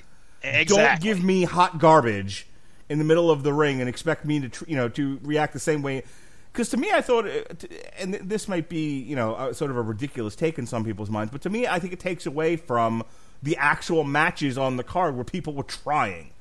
You know, j- j- you know, like I said, the Undertaker just busts out his hits, and John Cena sells for him like he's fucking Shawn Michaels. You know, just bumping all over the place. I just, whatever. You know, you might not like Brock Lesnar or Roman Reigns, and you might think Roman Reigns can't work, and I wouldn't disagree with you.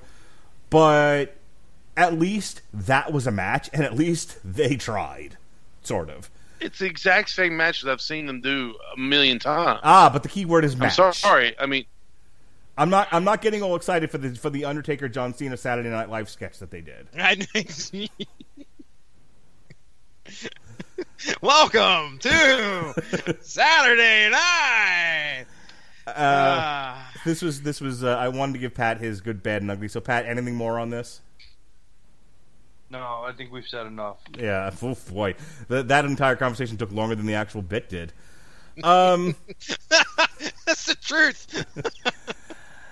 All right, so my good, bad, and the ugly. Um, as far as work rate goes, my two favorite matches of the night were Charlotte, Asuka, and and the Seth Rollins Miz Finn Balor match. Um, as- like I said, the both matches I thought the work was phenomenal, and they were probably the highlights of the card. As far as like attractions and you know most fun watching, uh, Ronda Rousey, Kurt, Stephanie, Triple H, and actually the, the Daniel Bryan, Shane McMahon, Kevin Owens, Sami Zayn. Dude, I love Kevin Owens and Sami Zayn yelling at people, look what you made me do. Like fucking domestic violence uh, husbands. they're they're they are perfect heels together. I mean, I just uh, it's it's amazing to see what they're they're doing with you know with one another, and I'm just glad that they're using Sami Zayn to for something, something. I don't you know it's it's it's he's just too talented for them to waste. Wasn't it not too long ago that those guys were like on the outs and like people were thinking that they were going to be done or? or yeah, I thinking something, something, happened overseas or whatever. Okay. Um, well, I'm my- glad. uh, I'm glad they're still around because I, I enjoy them. my bad was the fatal four way. It was- just wasn't a good match. It was way short. It was only eight minutes and fifteen seconds. I don't really care that. Um, God, who even won the? Oh, Jinder Mahal. I don't really care that Jinder Yeah. Mahal won the title. I like Jinder. You know, I think he. I think he makes for a fun heel. Um, I liked when he was the, when he was SmackDown champion. I thought, you know, well, this is at least fun and interesting and different. Um, I would have preferred if Bobby Roode had won, you know, or Rusev, and I would have preferred if Randy Orton was hit by a truck. But none of those things happened. So you, I'm glad you feel the same way about Orton that I do. Um, Uh, I just thought it was a ter- agree on that. I just thought it was a terribly worked match. Um, I thought it was the worst worst worked match because I mean, like s- some of the other ones, like like the tag team match was inoffensive. It was five minutes, almost six minutes long. Um, the Nia Jax, Alexa Bliss, both of them it worked. I mean, I don't think they didn't work well. You know, it was fine for what it was. You know, AJ Styles, Shinsuke Yeah. Nakamura was fine. You know, was it a four star classic? Meh. I don't know. I, it didn't leave an impressionable memory for me, but it wasn't the worst thing ever. Um, the ugly, yeah, I'm gonna. I, I agree with you guys. The stupidest thing I no, the equally stupid was John Cena Undertaker, but we have now spent Oh twelve hours God! on that. Um, but I would say equally stupid was the Nicholas thing, but I I just I'm not as passionately against it as as the rest of you guys. So, um, all in all, this was not the worst WrestleMania I've seen. I was I'm, I'm glad Daniel Bryan's back. I cry I ugly cried when he won the title at WrestleMania 30. I'm glad he's back uh, and able to wrestle again. The one disappointment is there were none of the entrances were as hilarious as any of Triple H's entrances have been for the last three years. Um, right. um, as like uh, actually not, no, not last year was just was just him riding the motorcycle, um, and Seth Rollins coming out with the torch. So let so the three years prior to that one, you know, where he showed up um, at WrestleMania 30 in the crown and everything, and all the NXT chicks were dressed up. That one was hilarious. The Terminator one's still my favorite. Oh yes. The Oh, Terminator that was so bad. the Terminator entrance was so funny. Um, and, and to me, still the best entrance ever is Rusev's. Like that year, just had a bunch of like really great entrances. on the tank. Rusev Yeah, that on the the fun. tank. Yeah, Yep. it's Yeah. no nothing has beaten Rusev on the tank yet, um, and nothing this year did. Like, like somebody somebody wrote uh, Seth Rollins did a Game of Thrones entrance. I had to be told that because I had no idea, and I watched Game Yeah, of Thrones. was- I He- thought that was Game of Thrones. He was a White Walker. Um, Yeah. You know, the New Day had had some fun entrances. This year was, you know, oh, this year I forgot was- all about Yeah. the pancake midget. Short stacked. Not only, not only I- were they pancake seriously, midgets, we're they were retard pancake midgets. Oh, no. Apparently, I resemble one of them. Aw. That was my highlight of the night. When I I, don't get I don't think you're downsy, Jesse. I appreciate that, Pat. I do. um, my biggest my thing- disappointment my of the night, is, though, is you're missing out. my I think they're missing out on a big opportunity by calling them not calling them short stacks. Shorts. I love it. Terrific. I my love biggest, I have been waiting for Finn Balor to be in a match at, at WrestleMania so I could see him do the demon in a in a in a stadium, and I got robbed he of that. demon in him, so all that they- right. huh? Oh, he had a demon going, all right. Oh, stop it. Um, and instead, he and, and this is what I wanted to say before. They they've turned. Fi- and it's probably gonna be my last point, and then we're gonna work towards ending the show here. But they've turned Finn Balor from something special with the demon character into just another guy. Like if I had no he's idea not mm. just another guy. who he bangs I- I- in his private mm. time is his business. Not something I I'm saw going a to judge him meme. for. I, I saw a meme on Facebook where it it just had this stick figure and it said Finn Balor over it, and then on the other side it had uh, something that said Demon King, and he was reaching out towards that, and then in the next panel it had this big cuddly thing coming up behind him and grabbing him, and he's turning and looking back, and it says rainbows.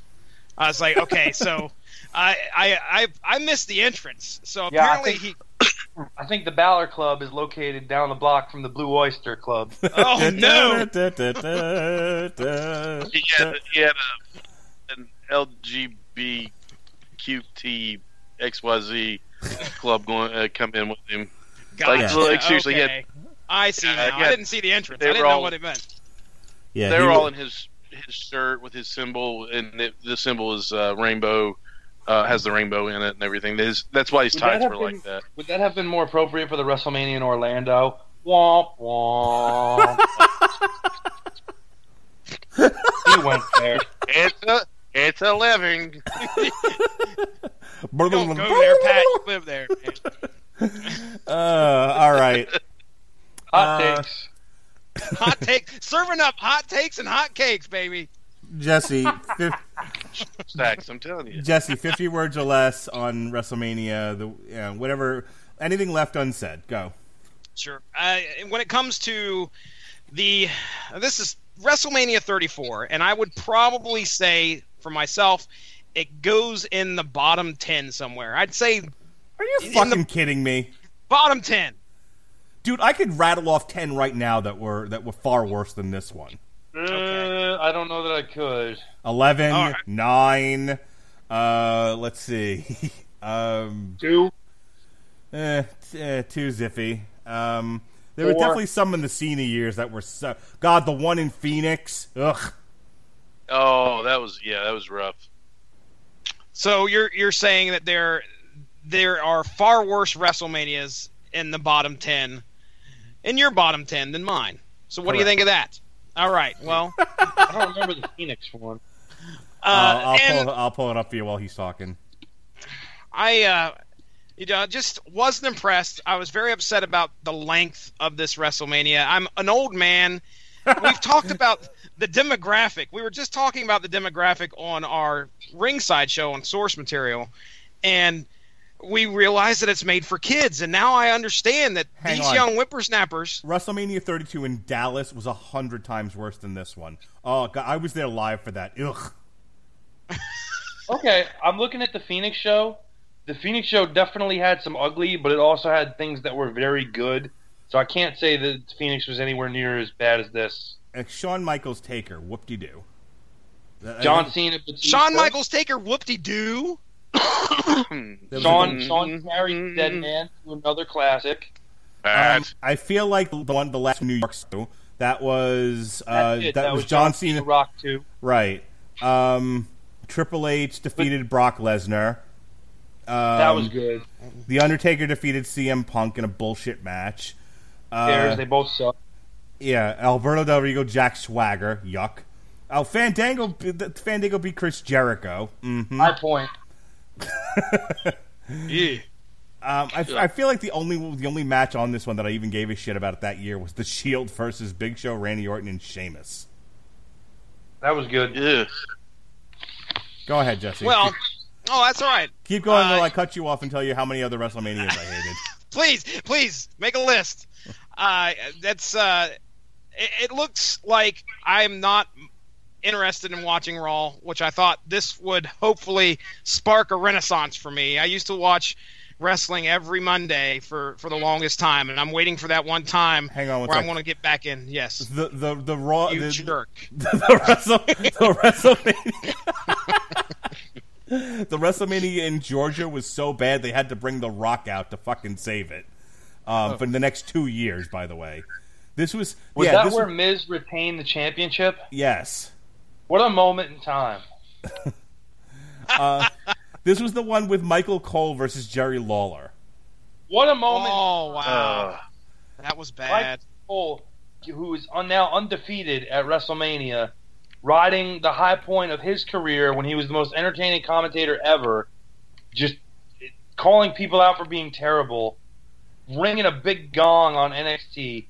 God bless you, Michael Cole, for those years. Yeah, this again. This was the WrestleMania that was so bad they rehired fucking Brock Lesnar. They brought in The Rock. They were like, "Yeah, we can't do WrestleManias without you know part time people anymore, or no one will watch. This is terrible." My gosh, this was a good show. Ugh. Uh, the, this Well- is the this is the one where Edge defeats Alberto Del Rio and retires the next night. Yeah, and Sheamus beat Daniel Bryan in 18 seconds, which is great. I'm just not as enamored with wrestling as I used to be, and I really do feel that you know if the WWE wants to bring me back as a fan, okay, it's Characters. please something you know I, I don't know let's let's take up the average age of a tag team champion a little bit I guess we'll, we'll do that not, while we're let's at not it. just have skinny guys with swimmers physiques who can put on five star matches but don't have a personality that you can readily identify. I am hoping that I have the opportunity to watch some more pay per views this year. Uh, as uh, uh, it, it may happen, maybe I'll get back into it. But WrestleMania 34 just I, there were some bright spots, but unfortunately, it didn't capture my imagination. It did make me dream a little dream, as I almost fell asleep a couple times. But Oh, you didn't swap bodies with an older neighbor because of some magic sunglasses? I don't, don't I don't understand the reference. Please It's a help deep me. cut. It's a deep cut. Dream a WrestleMania little dream. dream. WrestleMania 25. Triple H defeats Randy Orton in a match that's so boring I'm still asleep because of it. John Cena defeats Big Show and Edge in a match no one gave a shit about. The Undertaker defeated Shawn Michaels for the first time. It was the only highlight on this thing. Rey Mysterio defeated Speaking Bradshaw. of gimmicks that need to stop, Ronnie Adams. Fifty words or less, please. Oh, look who taking o- who's taking over hosting duties. Oh well, you go. You're, you're busy with your fucking list. I'm sorry. I thought Dream I'd a Little move the show Dream. along.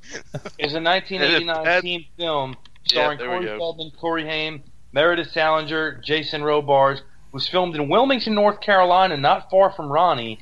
Released in Yep. 1,019 theaters, it accumulated 5.5 million dollars in theaters. This was the third film featuring the two Coreys. The two Corys. The That's film right. sequel, Dream a Little Dream 2, was released in 1995. The other. What are the other two?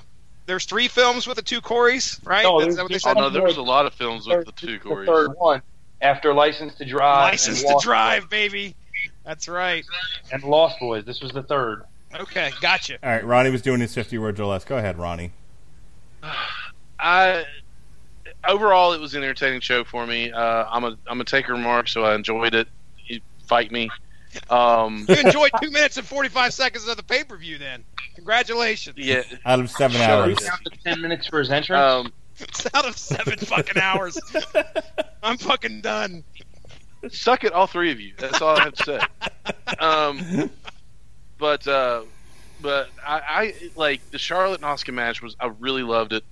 Um, I you know I, I didn't enjoy the fact that they you know they did step on her uh, for Cena uh, and Undertaker. You know as much as I'm an Undertaker mark, I didn't I didn't enjoy that. But uh, um, the the one match I feel I should have enjoyed more was the was the the Intercontinental match which it was it was a great match. I'm just not. This is personal. Um, this is not you know, and I think he can carry a title. I'm just not a Seth Rollins fan. I would much rather have seen Miz retain it or um, they actually do something with Finn Finn Balor um, that uh, you know give him a, a daggone title or something. Um, so I, I'm. Uh, I- I feel like you know that's something I, I, I should just go back and watch just to enjoy the match and not have a bias against uh, Seth Rollins in it. Um, the uh, the main event was garbage in my opinion, um, but I, I, I thoroughly enjoyed the AJ and Nakamura match. Uh, I always I always want to ring either one of them, Can I ask you a uh, no matter who with. Can I ask Yeah. you a, a serious question? Why are you racist against Brock Lesnar? Yeah. I'm you can't Racist. be. It's not racism, Hmm. Mark. I think you don't know the definition of that word, He throws it and we're going around. to have to. he we're certainly gonna have to does. talk a little bit. He Okay. uses it enough Off to air. understand. Why do you hate the But race? no, I just Why do you hate the race of Brock Lesnar? I, Brock is is not his own race, sir. um, I just don't. Alpha male gorilla Brock is not a race. Yeah, I just don't. I think he's run his course, and I think he needs to go away. I'm sorry. I, I- you know, go back to UFC, go do leg day, something. I don't care. Too. Um, I, I just Do I leg don't- day. I don't enjoy him. I, I, I haven't for a long time. Um, I think that uh, he he is. I just I don't know. He's just one of those guys that rubs me the wrong way. I, I Well- think he's, well, uh, he's let me- a jerk. let me say I don't this to think you, he Ronnie. enjoys the wrestling business. I don't think he, he respects the wrestling business. I'm Let me- sorry. Let me say this to you. Um, when he leaves because of you, because you said what you've just said, because when you sent him away, when he goes back to the UFC and gets killed by fucking Jon Jones. Oh wait, never mind. I can't even do that joke anymore because Jon Jones is a constant fuck up. Um, I don't know. Does Yeah, the joke, Pat? Pat, does the joke still work if I say if he fight, you know, he'll get killed when he fights uh, Dan Cormier? No, what you could say is that if you are looking for a gentleman to rub you the right way, you should ask an Uber driver for directions to the Baller Club.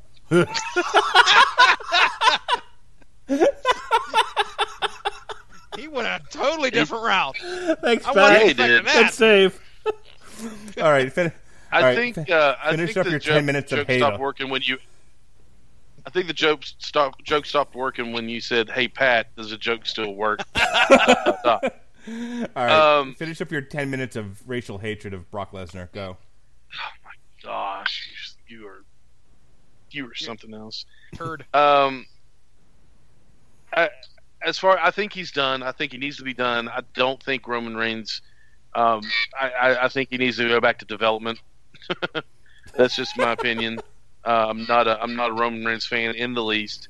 Um, but other than that, I enjoyed you know most of the show. You know, uh, the uh, the whole kid of the audience was was just ridiculous. But uh, I still I still you know got a kick out of the bar their entrance. You know, throwing beads into the crowd and stuff. Thought that, thought that was great. Um, the other tag match was I'm not I'm not a Usos fan, but I thought it was thought it was fun. It's good to see. I mean, we didn't talk about um, um, the uh, the Wyatt family, who's not the Wyatt family anymore. Um, Bludgeon they have some ridiculous gimmick. Yeah, they the the gimmick is ridiculous, but they look good together. And Luke Harper looks like a million bucks now. Yeah, he does. Uh, he's dropped a lot of weight. He has he has trimmed up. He's put some a lot of muscle on, and I mean it, it really shows that he's he's put some work in. I mean he's a good worker anyway. Um, I mean I always thought he was, but now that he looks the part, I think I, I hope they I hope they go the distance with him, man. And I don't think the crowd was into the into the match at all. I, I think that is a crying shame. All right, uh, Pat. I'm done. Thank you, You- Pat. You're 50, I'm done talking. I'm done talking. Pat, you're 50 words or less, um, and you can choose any character you want to deliver your last 50 words on the show. Anything left unsaid? Any, any other anything you want to add to the show? Baby, this show was a show where there was peaks, and there was level ground, and then there was valleys, and it reached the valleys, the very depths of the valleys in your soul, baby. But the level ground was as high as we was gonna go on this one, if you will. Got to the pay window, but babies, you can't make chicken salad out of chicken shit. You understand what I'm saying to you, baby? Because I'm the American dream, and I'm a super genius. The That made about as much sense as a Dusty promo. Hey, he's the second most recognizable athlete in America. Don't you? Second Don't you, most recognizable athlete in the world, baby. that's right. Listen. That's right. I think Dusty is like one of my all-time favorites. So I'm not taking anything away from Dusty. I I miss the dream. All right. Uh, so that's it. That's our coverage of the WrestleMania weekend. The next night on Raw, Bobby Lashley came back. Ember Moon made her debut. No Way Jose um, made his debut. The Revival, I think, are back now and are um, working their way towards a title match, possibly in Saudi Arabia. Uh, were there uh, any? Were there any other returns on Raw, Pat? To your recollection, or debuts? Uh, no, only Paige's retirement from in-ring competition. However, she is still very active for out of the ring competition. yes, and spoilers. Uh, Carmella Wah, wah. Carmella cashed in uh, the Money in the Bank and um, won the title on SmackDown, from what I saw in my alerts. So there's that. That is correct. Um, yes, You know, the the Paige commercial during WrestleMania almost had me frightened. a little awkward, wasn't it? It was very because it was like, is she live or is this actually edited? I didn't know what the hell was going on because it was like there on her face for like four full seconds before she starts talking. I'm like, She always also what the hell? she also always has that voice of I've been not smoking and drinking for three days. but it was like another level on that one when you heard her voice. Creepy. I didn't think it was her. I honestly didn't. I thought it was somebody else trying to do an imitation. I was like, oh well, boy, they got rid of her and put somebody. It's a, it's a midget Brett all over again. So um, I'll be curious to see where, where we go in the next year with uh, with wrestling. You know, I, I don't because I record on Monday nights. So I don't watch Raw like I used to, but I always tune in for the big shows, and so the next one will be the one in Saudi Arabia. So uh, that's it. Let's do plugs. Uh, Pat, go ahead and plug your stuff. Well, allegedly, Gavin Napier wants to record uh, a new version of the Casual Heroes, Don't I've been hearing this you for a while. believe it? and, and that's my point. Swerve, I'm bro. I'm all on board if we can do it. However, swerve, bro. I have no doubt in my mind that he is not serious about it. I have no doubt in my mind he's just saying this because he just wants an outlet of some kind and to get my hopes up and just have them dashed. So if, if everybody listening would just blow him up on social media and say, bro, when you bringing back the show, bro? We want to get you back to the place that you were. We want to tear you down so we can build you up to what you're supposed to be. That was my goal for Ric Flair and Hulk Hogan, bro. they had been misused for so long that you had to tear them down to make them to be the people they were again. And I promise to all the casual hero fans, I'm not coming back. Pat's going to permanently replace me. So I know all of you fans in West Virginia the casual heroes will love that. Go fuck yourselves. Swerve, bro. Swerve, bro. It'd be awesome if it was a swerve and you showed up on Yes, the first yes, one. the very first episode. I'm never going anywhere. Come on, Jed. Make fun of my kids. Let's do it. Um, speaking of make fun of my That's kids. Ronnie Adams, do your plugs. I've never made fun. Yeah, I have. Um, sorry. Yeah. At least you never heard stories about his dog. Fuck you, Pat. Go ahead, Pat. Go ahead, uh, Ronnie. Whoever you are. Um, Screaming Boy Podcast is my show. Um, we'll have some new episodes out very, very soon. I promise. Swerve, Bro. the Shut up, up Mark. For us? Swerve, bro. Swerve! I'm just recording and not putting them up anymore. Thing about it is, we just talked two hours. I didn't even record it. Suck it. I'm out. Swerve, bro. Um, Now I got to start a wrestling podcast you- and just call it Swerve, bro. please do. I'll, I'll be If on you do it. that, I'll start be one called Extra Cheese, motherfucker.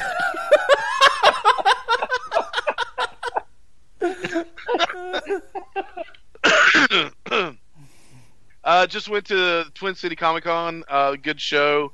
It was a one day small con, not a lot of cosplay or anything like that, but a lot of good vendors. Um, uh, next one coming up is uh, Raleigh SuperCon, uh, which is one the big one, the three day con uh, that all the wrestlers, stars, and uh, creators are going to be at, uh, which is going to be a lot of fun. I've, I've got plans. I really want to meet Mick Foley. Um, and then, of course, you've got guys like uh, Batista is going to be there, uh, but he's not really there as Batista. He's there as Dave Batista, uh, star of Guardians of the Galaxy.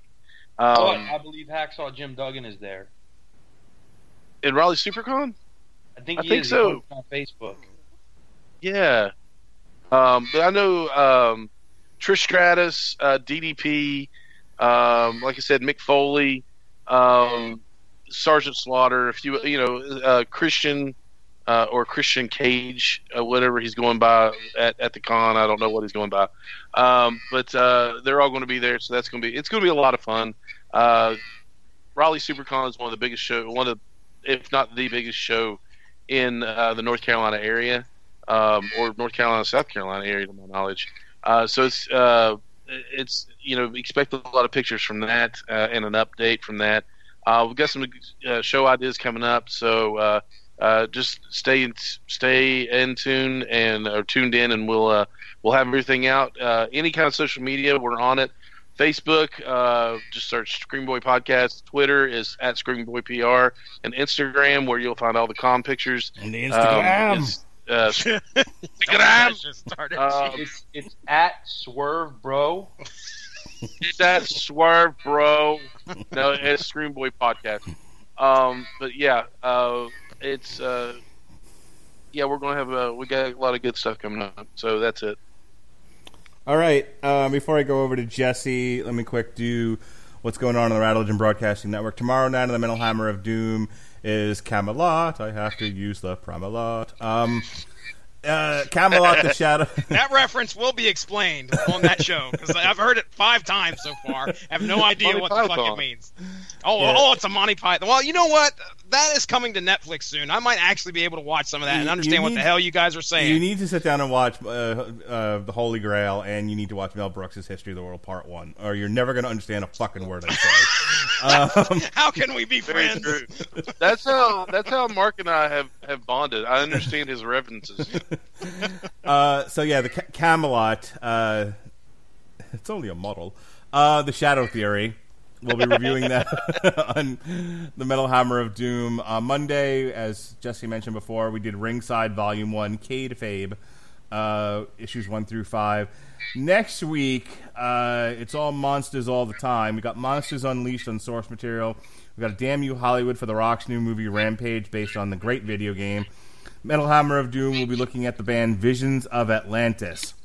Uh, the following week, we'll have a pair of TV parties. One for uh, DC's Legends of Tomorrow, which Jesse, you haven't seen the finale yet. Who doggy you? You in for a treat.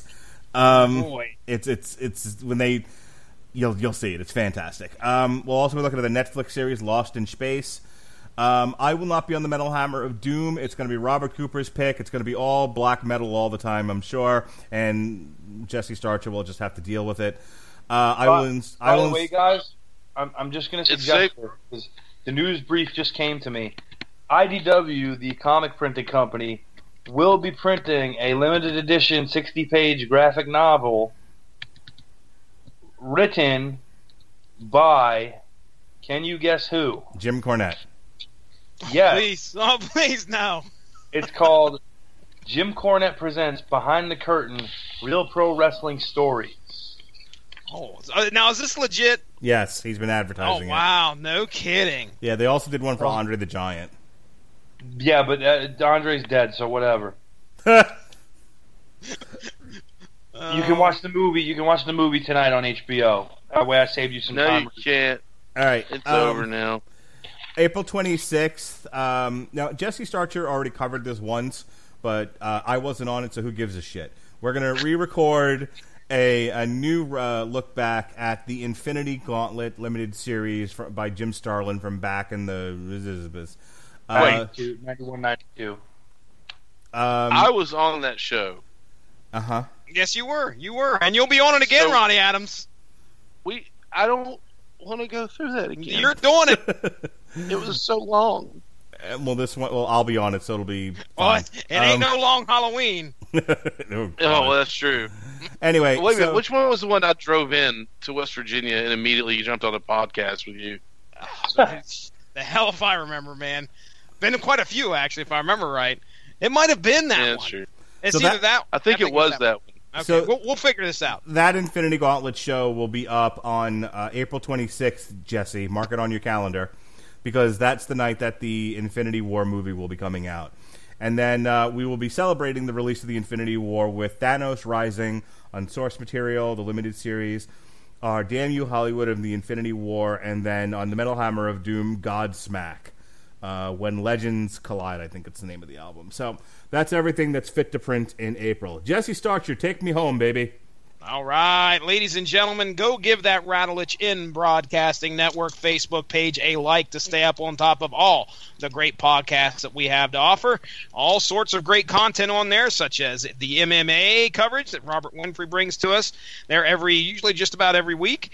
Uh, we have comic books with my show source material. We have uh, we every once in a while we'll squeak in something in regards to wrestling, such as this here podcast and uh, Metal Hammer of Doom. That, that's on there as well. So there's going to be something on there that tickles your fancy. Maybe tickles that bag that Mark Radulich is always referring to.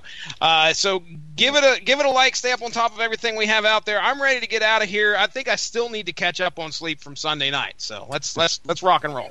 All right, for the punchy pugilist and a man of a thousand impressions, Pat Mullen. For the harumphy humph, the man who hates the race of Brock Lesnar's, Ronnie Adams. And the missing score source mater- uh, Screaming Boy podcast. For for the man that makes the track.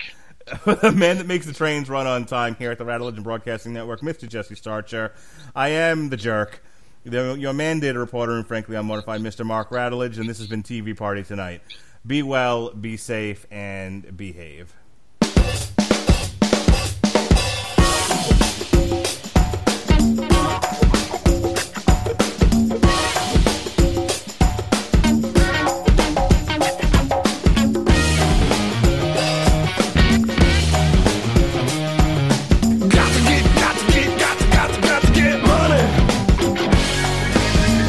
It's Jamie, Progressive's Employee of the Month, two months in a row. Leave a message at the.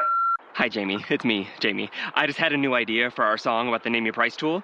So when it's like, tell us what you want to pay, hey, hey, hey, and the trombone goes, blah, blah, blah, and you say, we'll help you find coverage options to fit your budget. Then we just all do finger snaps while a choir goes, statements coming at ya, statements coming at ya. Yes? No? Maybe?